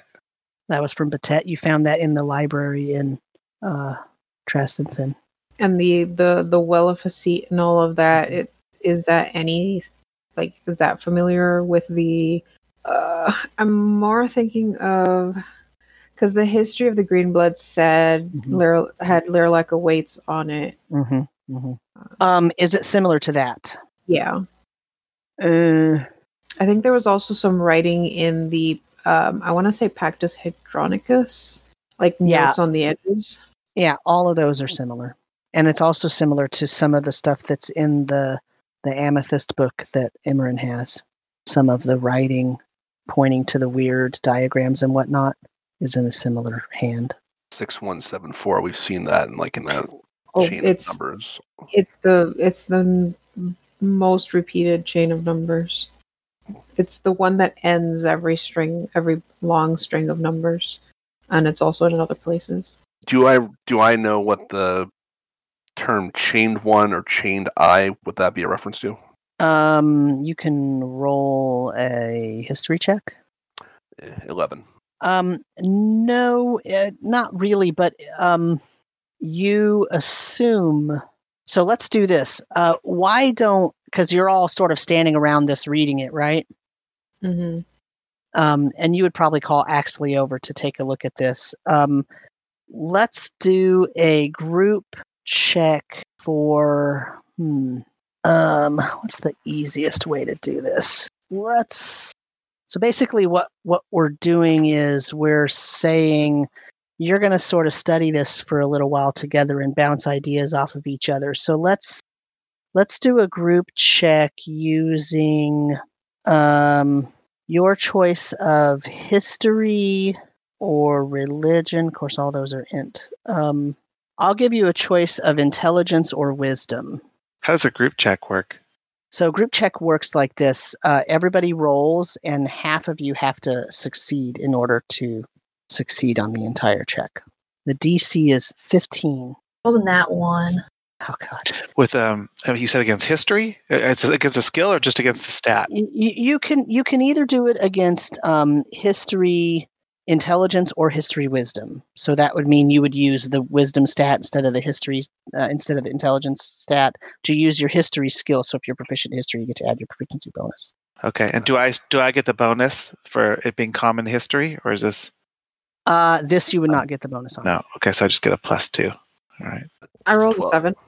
Just a twelve for me. I got a sixteen plus two is eighteen. Okay. Um. Yeah. Yeah. So this is this one is um, not.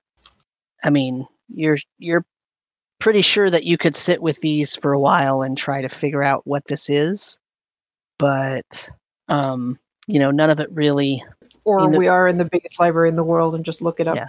But that'll take you longer. Yeah. yeah. Right. yeah. The so problem with the library is it gets it has too much, right? Yeah. Yeah.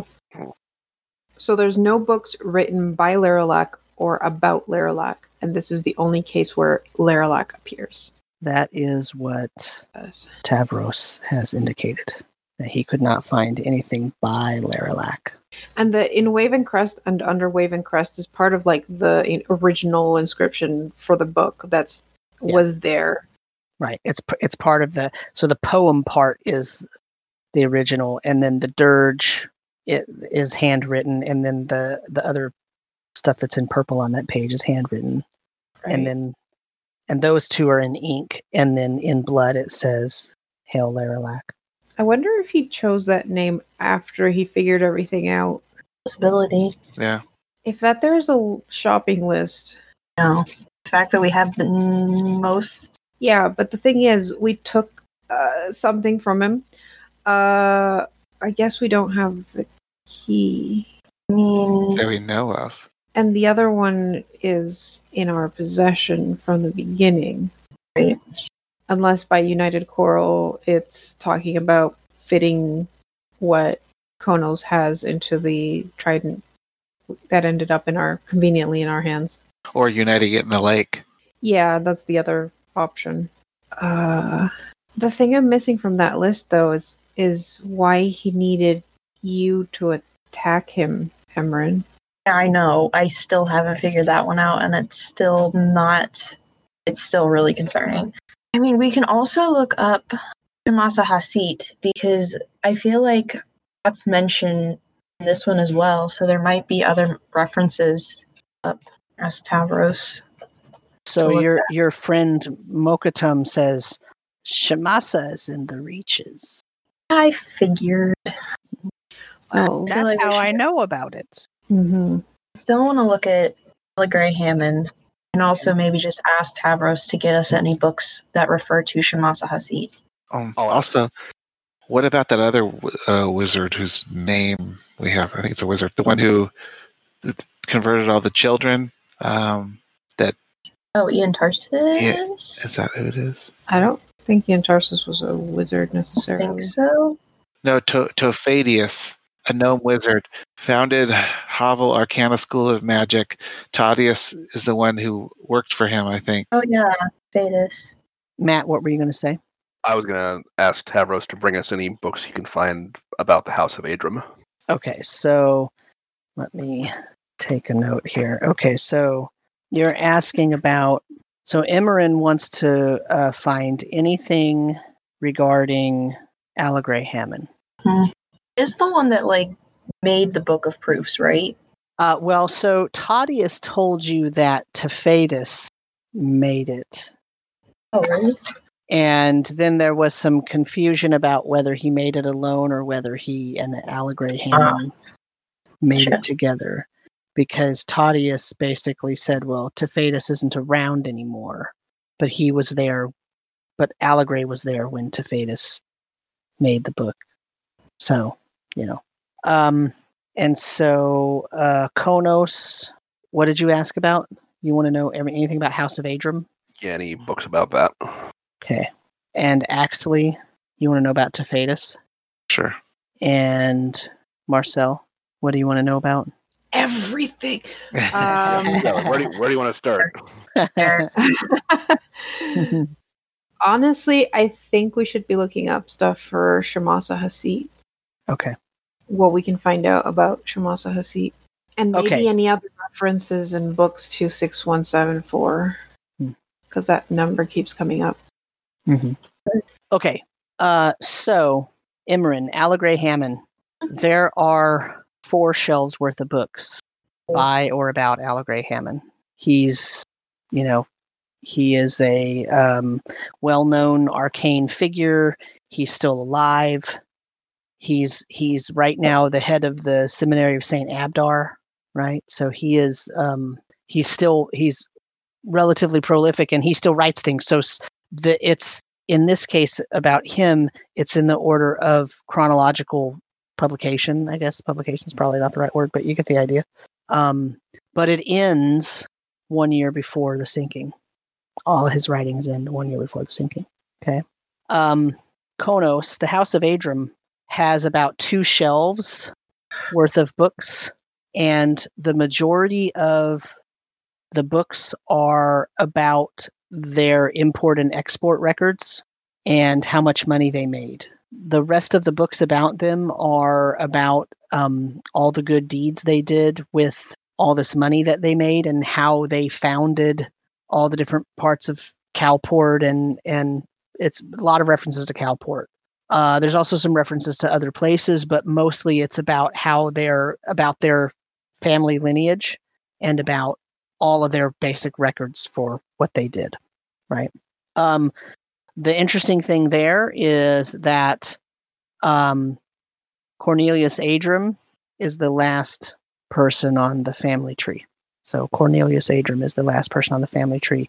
Other than that, there's really no there's there's nothing in the books. I mean, granted, you're just flipping through, right? So you you're spending hours, right? Okay, like two or three hours each of you at this, but that's not enough time to really read any of these books individually. So you're kind of looking at them, flipping through, seeing what they are, flipping through a few more times to see if you see any, you know, handwritten notations or anything like that, and then kind of making a note in your mind about, okay, that book was basically about that, right? Um, and so there's really nothing in the in the House of Adram books. There's really nothing that is weird, right? It's it's all. In fact, um, the only weird thing about it is that it's in the maze and that there's a whole merchant section in the maze, but it's not in the arcane section. You had to go quite far away.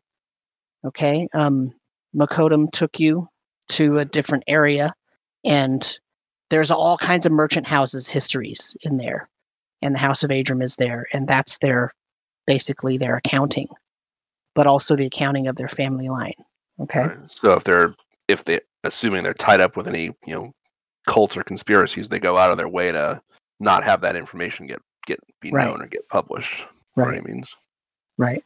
And and just because those books are in this library doesn't mean they're the true accounting, right? That's just the records.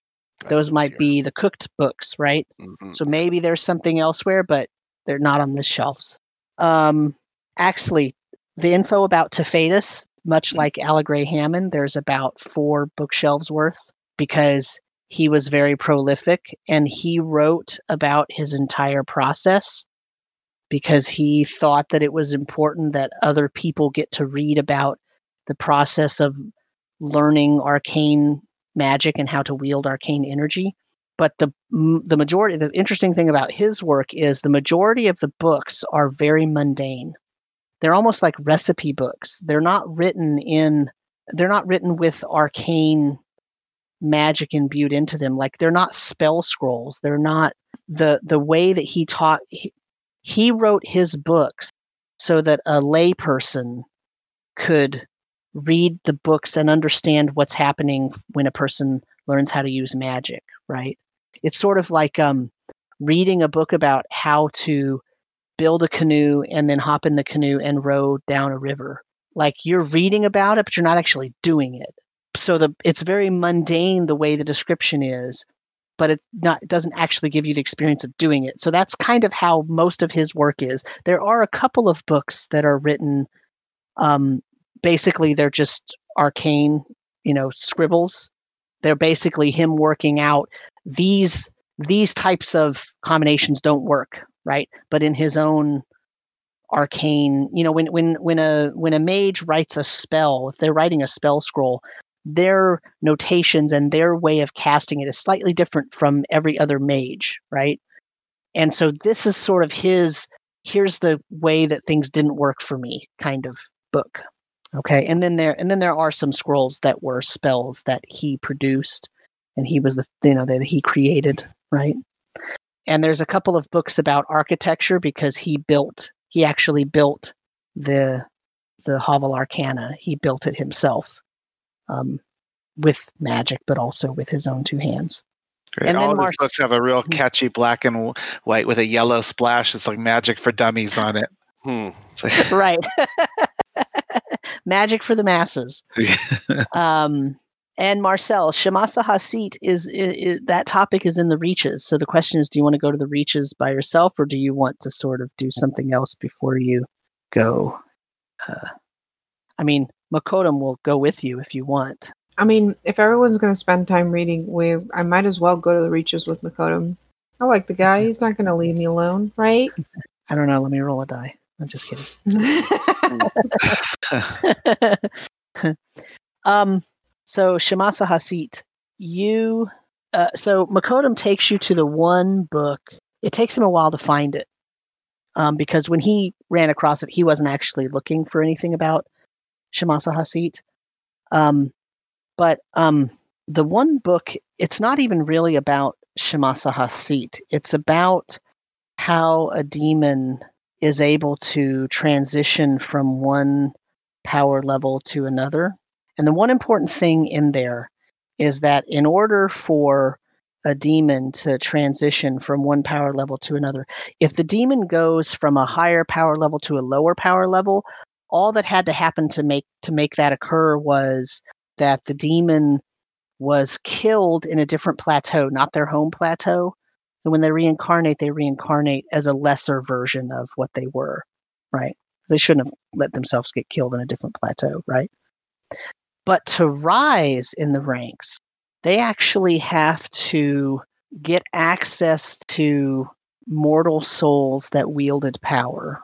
And if they can get access to mortal souls that wielded power, and they can use those souls and also gift those souls to a higher demon level, then that higher demon will grant them the status to which they are trying to rise, if that makes sense.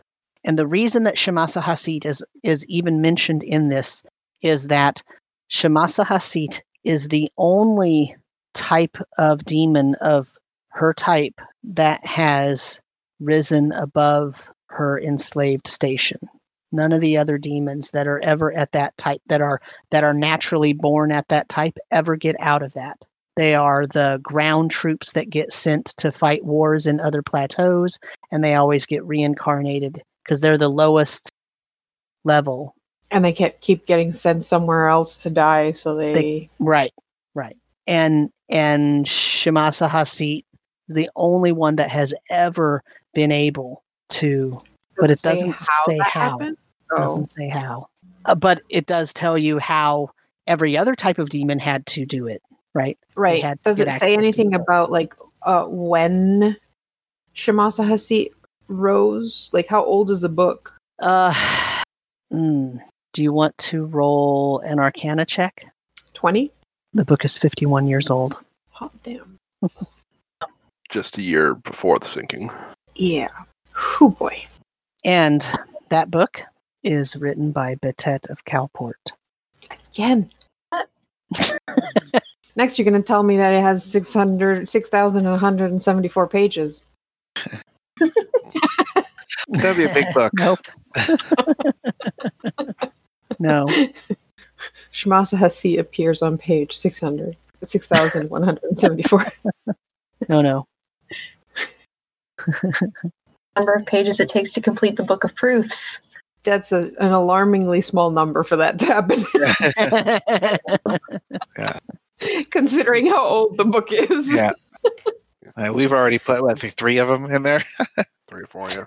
Three or four uh, names. I mean, yeah. I don't know if it counts the amount of names of people asking or the amount of pages used for the question. Um, okay. Uh, cool. M- Mokkotum would tell you, no, no, it's not. It's not the amount that you fill it up.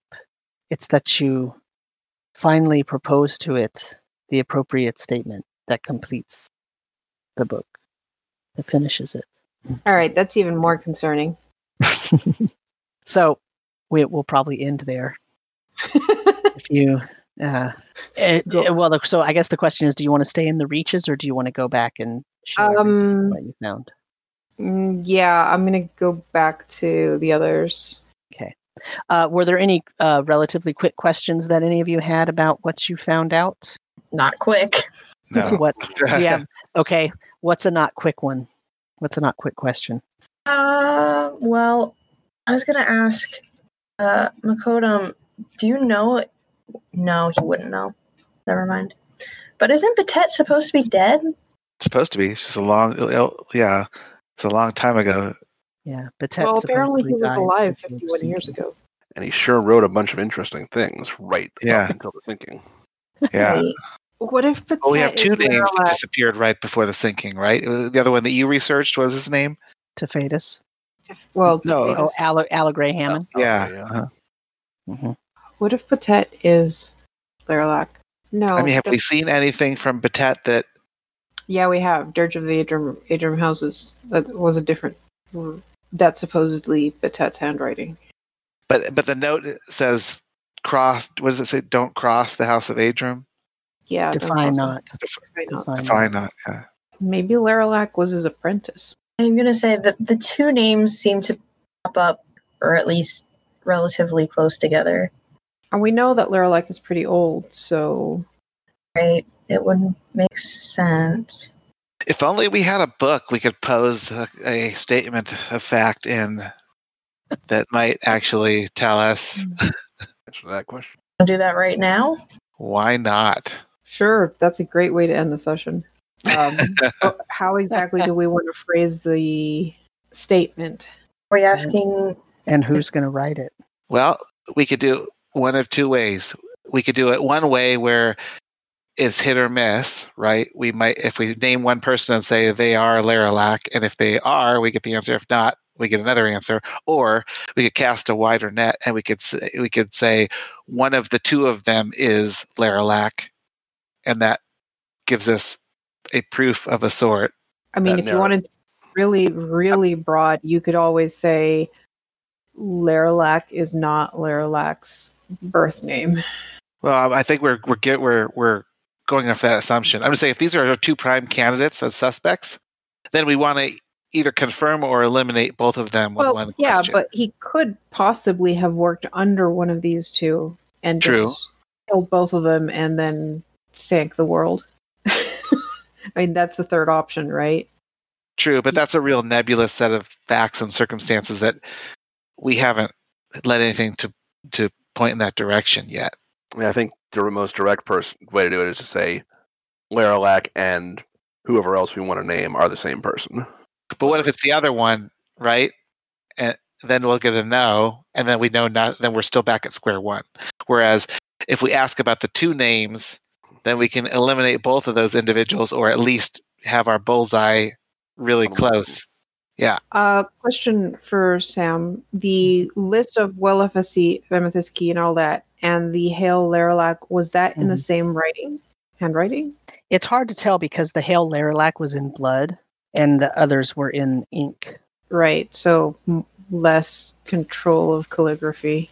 Yeah. Uh, but it is very different the writing that says Dirge of the Adram Houses compared right. to the list. And Correct. we were told that Dirge of the Adram Houses was written by Batet. Yes. Therefore, we have two people writing these, one of which we know is Batet. The other one is the one we think is Laralac. Yeah, that's no. that's what I that's kind of what I thought. Which means Laralac is not Batet. I could be very confidently stating something wrong, but I mean, why why do you suspect that Laralac is the other one, the guy who he was the one who helped write the book of proofs, right? Isn't that what he did? I don't think he wrote the book of proofs either. I don't think he's either of these people. It doesn't make sense for him to write proofs on like a shopping list if he's the one that created the book. He stole the book. According to Taudius, Tefadus wrote the book of proofs, and Aligre Hammond either was there or took possession of it or something had something to do with it. He may have even helped write it. Aligre Hammond, according to Taudius, is still alive, whereas Tefadus is not, as far as he knows. That's the reason those two are connected to the Book of Proofs, because that's what Taudius told you. Hmm. Okay, so it could be that second person. What else do we know about him? Uh, Emerin's the one that looked up information about him, right? Mm-hmm. Uh, he's still alive and wrote a lot of stuff, just arcane right up, stuff. Right up into the sinking. Right up until the sinking was his later arcane works anything to do with like the rifts and the water plateau and all that kind of stuff? I think so. No, his work is uh, is a lot like the work of Tefadus, where a lot of it is instructional manual type stuff. Because they both both Tefadus and Aligre sort of started these schools of of magic, so that's what they're known for. We can try and find the guy. I mean, we're kind of grasping straws. That our suspicions you know kind of end with with suspecting that Laralac is not is not the actual name that he was known as before the sinking. The uh, Adram House, you said Cornelius was the last name, right? What year was he born in? What year was he born, or what year did he die? Uh, I guess what year did he die? If he died. It just says that was the last person in the family tree. Yeah, but we know that uh, Blacksley is Cornelius, so. Um, he died one year before the sinking. Hmm. Everything's all coming together here.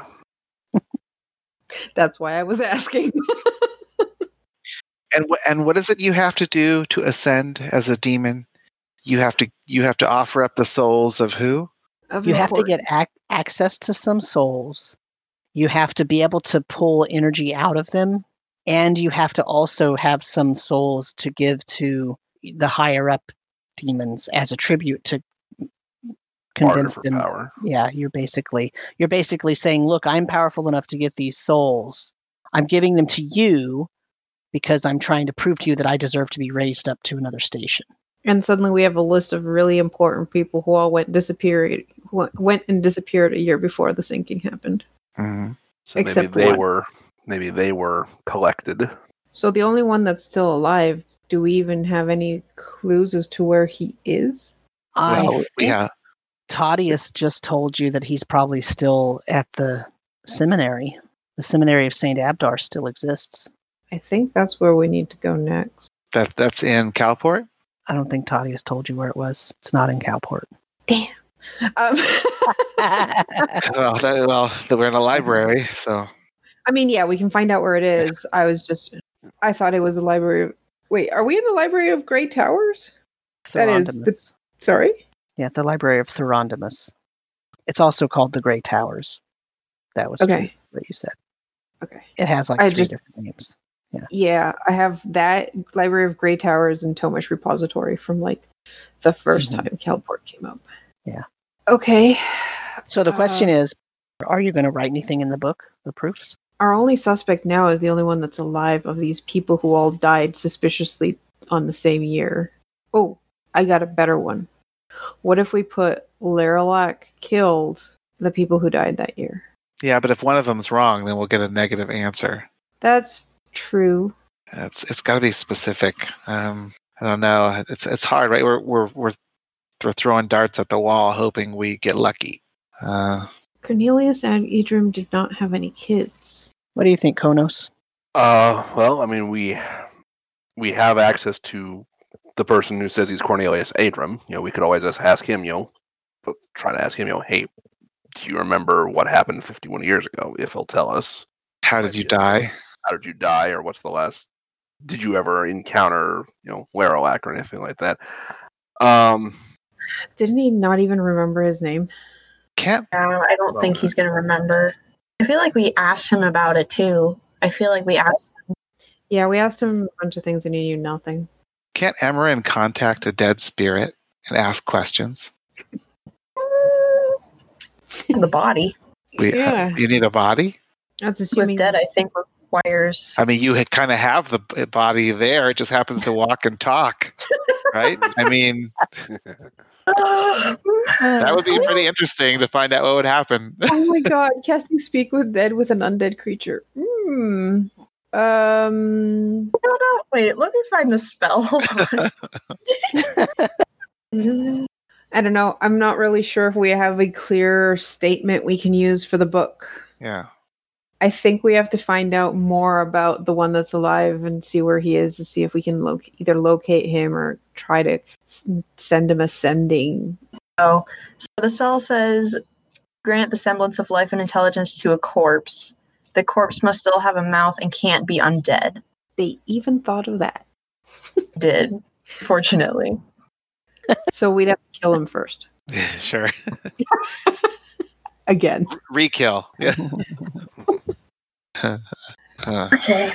Yeah, I don't know. I can't think of something that I'd be confident enough to write in the book uh, that one won't, you know, end the world, and two will give us um, an actual useful answer. I'm I'm I'm more worried about not just not getting a useful answer at this point. Yeah. yeah. We do have like unlimited use of it, so even if we don't. It's weird. I'm, I'm fighting the, the urge to like want to spam 20 questions at it. You know, yeah. is it big? Is Laralac bigger than a bread box? Is is it orange? is Cornelius Adram is useless. yes no? yeah. Um, I think we have to look up more about dude who's still alive, whose name I keep forgetting. Hammond. Allegra Hammond. Yeah. What if? What if just? It's either that or we invite Thaddeus, but I suspect we may need to ring the bell and get some food before we do that. Ooh, yeah. Yep. did you carry the bell with you, or did you leave it on the? Uh... No, I, I didn't. I didn't. I think yeah. you just invoked the name, right? No, so, yeah, yeah, I'm hungry. You gotta ring the bell. Oh, you gotta ring the bell. Yeah. We did not take the bell with us. We are yeah. fools. So the name like... is for Tavros, the the library assistant. Yeah. We can uh, ask Tavros to bring us the bell. I don't. I mean, I don't know how they'd take it, but I could summon a servant to go get the bell for us. I don't know if they'd take kindly to a literal wave walk making its uh, way through the, the we, we, could ask our friend how he summons food down from down here when he's hungry. Oh, yeah, maybe, maybe he's got a bell. The cleaners might uh might try to clean up the servant. I could send Otto to fly back and get it. Oh yeah. Well, yeah. Otto actually knows the way. Yeah. All right. I'll have Otto fly back and retrieve the bell and bring it back here. Otto can't get through the door out of the maze. Oh, bugger. Hmm. That's why I was thinking of the water servant, because as long as there's a crack somewhere that water can pass. uh, we'll start by we'll just ask how how he eats when he's hungry. How does he summon food? Mokkotum? Yeah. He says, "Oh, I go into one of the resting lounges." And there's a bell there. No. Uh, well, follow me. Okay. Uh, he leads you down some passageways, and you get to a plush room furnished in dark woods, lavish tapestries, comfortable seating areas with plush pillows, and a faint whiff of it's called desil root. It's it's almost like a combination of tobacco and like clove. It's the it's it's like the tobacco of this setting basically, but it has it has a very sweet smell. Um, and in the middle of a room in the middle of the room is a table that's like a buffet table and it just has like treats all over it oh my god i mean relieve this place i mean he's not going to complain about anything in this room so let's stop there and we'll i'll let you think about what you might want to do next we time. let the go out so he can like munch on things for a couple of weeks so he can we get back. Eat all, the, eat all the books. do we want to do a quick like uh, 10 minute debrief? Uh, sure. Do you have a topic loaded? Um, well, so I was listening to the last episode and it dawned on me, and the reason I was listening to it um, I, I, was listening to just the last half hour.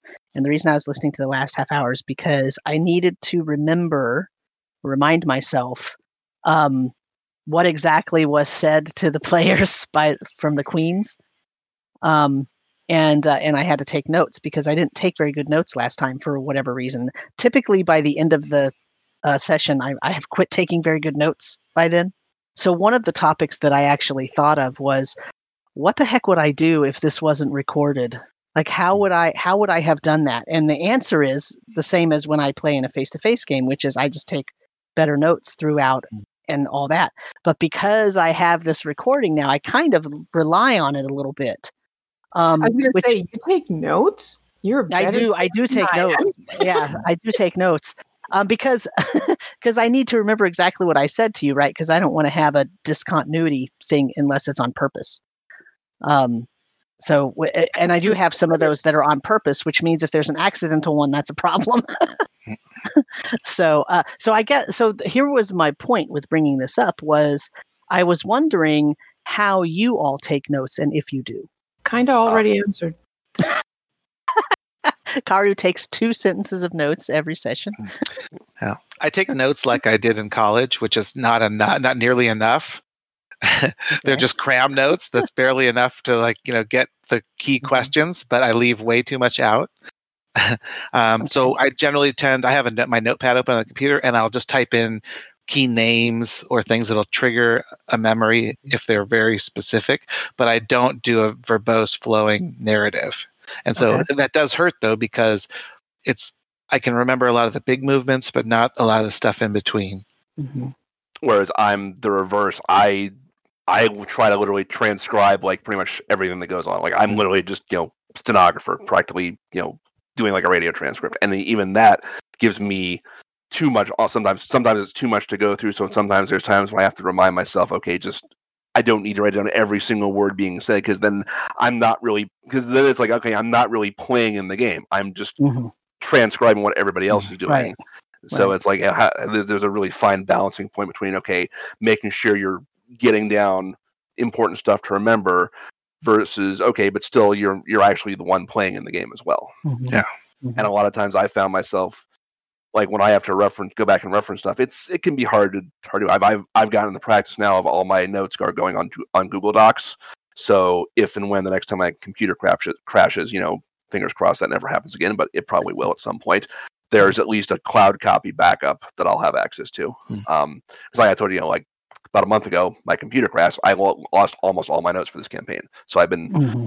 rebuilding those bit by bit. So it's a matter of just saying, okay, I try to limit it to you know main characters, important NPCs, important locations, a little bit of a little bit of elaboration if I think it's necessary, but I've I've tried to break myself out of the habit of you know oh I of having to write down literally every word that's said because probably 75% of, of things that I write down are, I mean, it's fun to go back and read through later, but it's not really helpful. Hmm.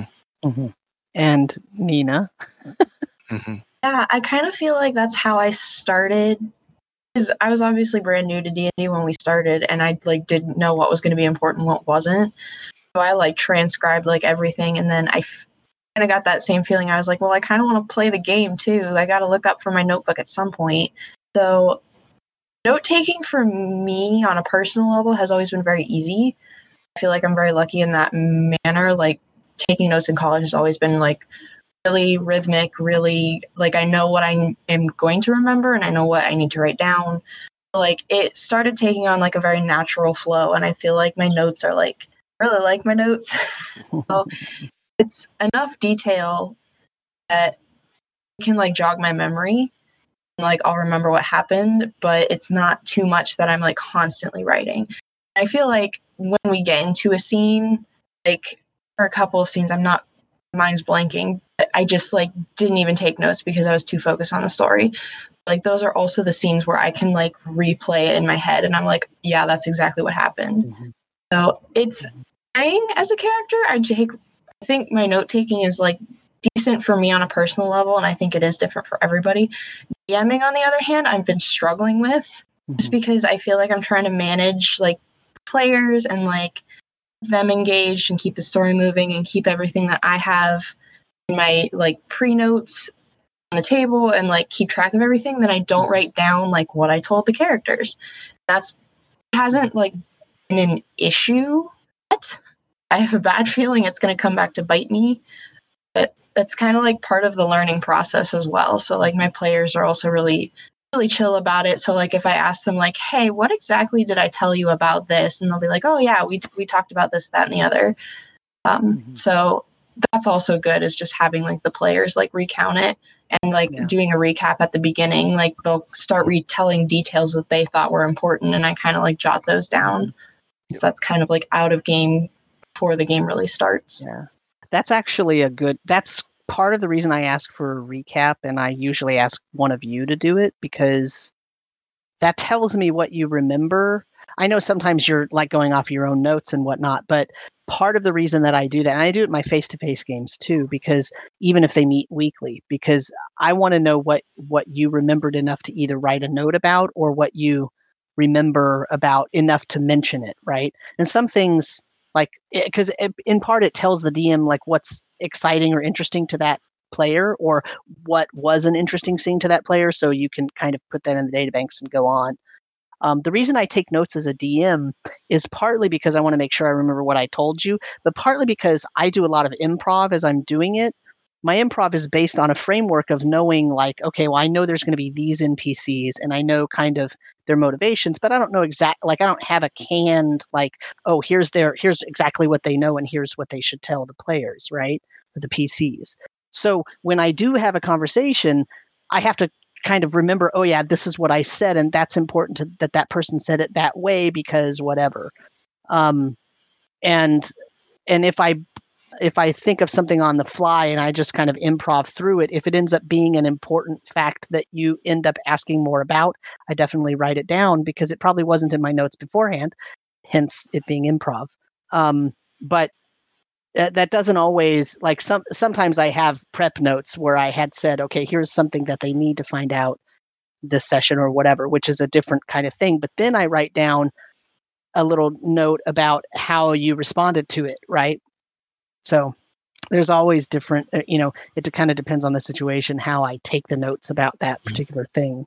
I think um, my main problem is I'm spoiled because the first time that I would do role playing, um, we were doing text role play. So we always mm-hmm. had mm-hmm. the texts of our mm-hmm. past role play. So if we had any questions about like what happened here, we had an actual archive of what had happened.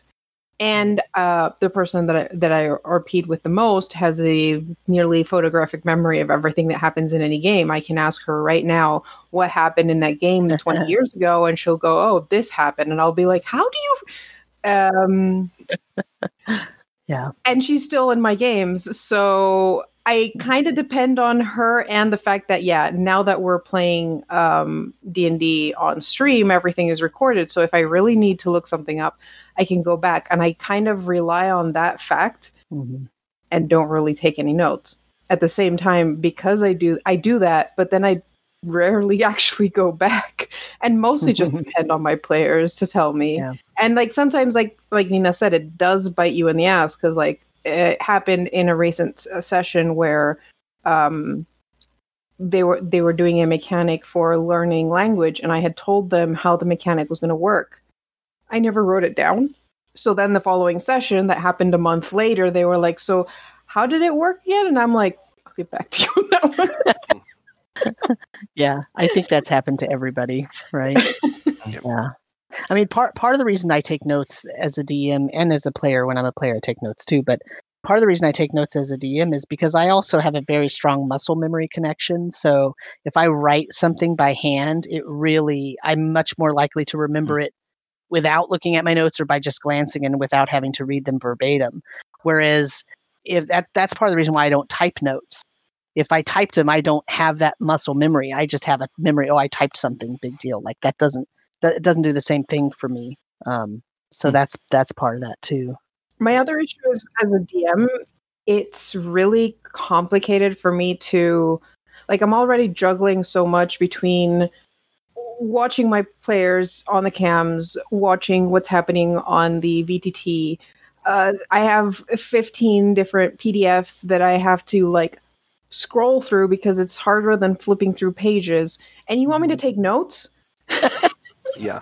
I only have two yeah. screens. right.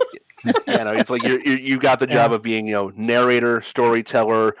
Improv thing on the fly, reacting to what players doing. Yeah, like I said. Plus, oh, right. now you're now you've got the engineer's job to make sure you know your your website's mm-hmm. working, your stream is not having.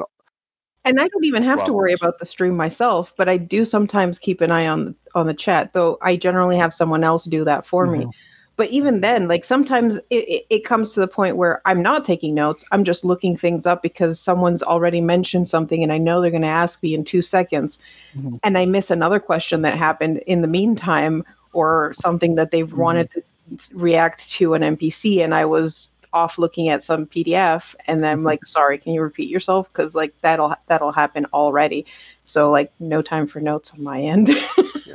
yeah you run a lot of uh, published material as well which is yeah. very very different from what I'm doing here. So I have that same problem if I run published material because I try to be as true to the mm-hmm. published word as I can. And so if somebody asks a quest asks a question and I think to myself, I know I read that in this section, I need to look at that before I answer. I don't just want to improv that answer because I know there's a written answer. Then I have to go look that thing up. It's the same kind of issue, right? Like that that's exactly the problem. Yeah. Every um, time we're up, playing yeah. realms, I'm yep. like googling on the other tab. They're like, "Oh, this symbol is of the God Selûne. Yeah. What what do I know about the God right. Selûne? Google Selûne. Yeah. yeah. Right. It's like, do you, right. it's like, do you want to just kind of improv something in that moment to kind of keep things rolling, or do you want to say, okay, well, let me stop everything and maybe take five minutes to actually Google that one or search up that one little detail? yeah balancing act. It's almost like you need a TA. Um, yeah, for, in, in this environment. Like, you need an assistant DM. Yeah. I was gonna say there's yeah. this there's this stream I've seen. Uh, it's it's like D4D or something like that. It's it's it's a group in Atlanta. They actually have co DMs. Oh, Nice. And the few wow. and the few and the few times I've watched it, and they're and they're running like Waterdeep Dragon Heist, but the few times mm-hmm. I've watched it, it's they do a remarkable job of being cohesive storytellers, and it's like it's like they, they obviously they have have probably have you know pre-session meetings to say, okay, you know, here's what mm-hmm. DMA is going to do, and here's what DMB is going to do as right. far as whether it's rules management, whether it's storytelling, whether it's running combat. And I'm sure, I said, I'm sure they collaborate quite a lot on that. It's really fascinating to watch. Uh, it's something right. I want to try to just, like I said, just get more in depth with. See, and in the chat, the one person that I always depend on has already told me what my rules for learning the language was. Thank you. I'm going to write that down because I, I, was actually because I'm in that game and I was actually wondering that last session. um, I, you know, it's funny. That's part of the reason why I don't run a lot of published stuff because I get really hung up on trying to do it quote right and trying to present it as the writer intended for the most part. And so if somebody asks a question, I always have to go to the book first rather than just like it's just it's a that's a me problem right? Like it's that's just the way i am. If i'm going to run that thing that's published i'm going to run it the way that it was mostly written at least the first time. And then once i've run it if it's like a smaller kind of scenario once i've run it once now i know how it flows. I can kind of feel better about it and you know and it depends on how much i know about the world. So yeah there's a lot of different uh, topics that are couched in that particular main topic so um well so let's move on then i think that's kind of a natural good end to that conversation um, so uh, thank you for listening and um, if you want to get in touch with us, you can email us at dndbrief at gmail.com. That's D-N-D-E-B-R-I-E-F at gmail.com. Uh, you can follow us on Twitter. Our Twitter handles are on the screen. And you can, uh, if you want to be so kind, you can go follow uh, Midgardia, patreon.com slash Midgardia, which is where Karu hosts all of her awesome content. And other than that, thank you so much for listening slash watching and we will see you next time. Bye. Bye. Bye. Bye.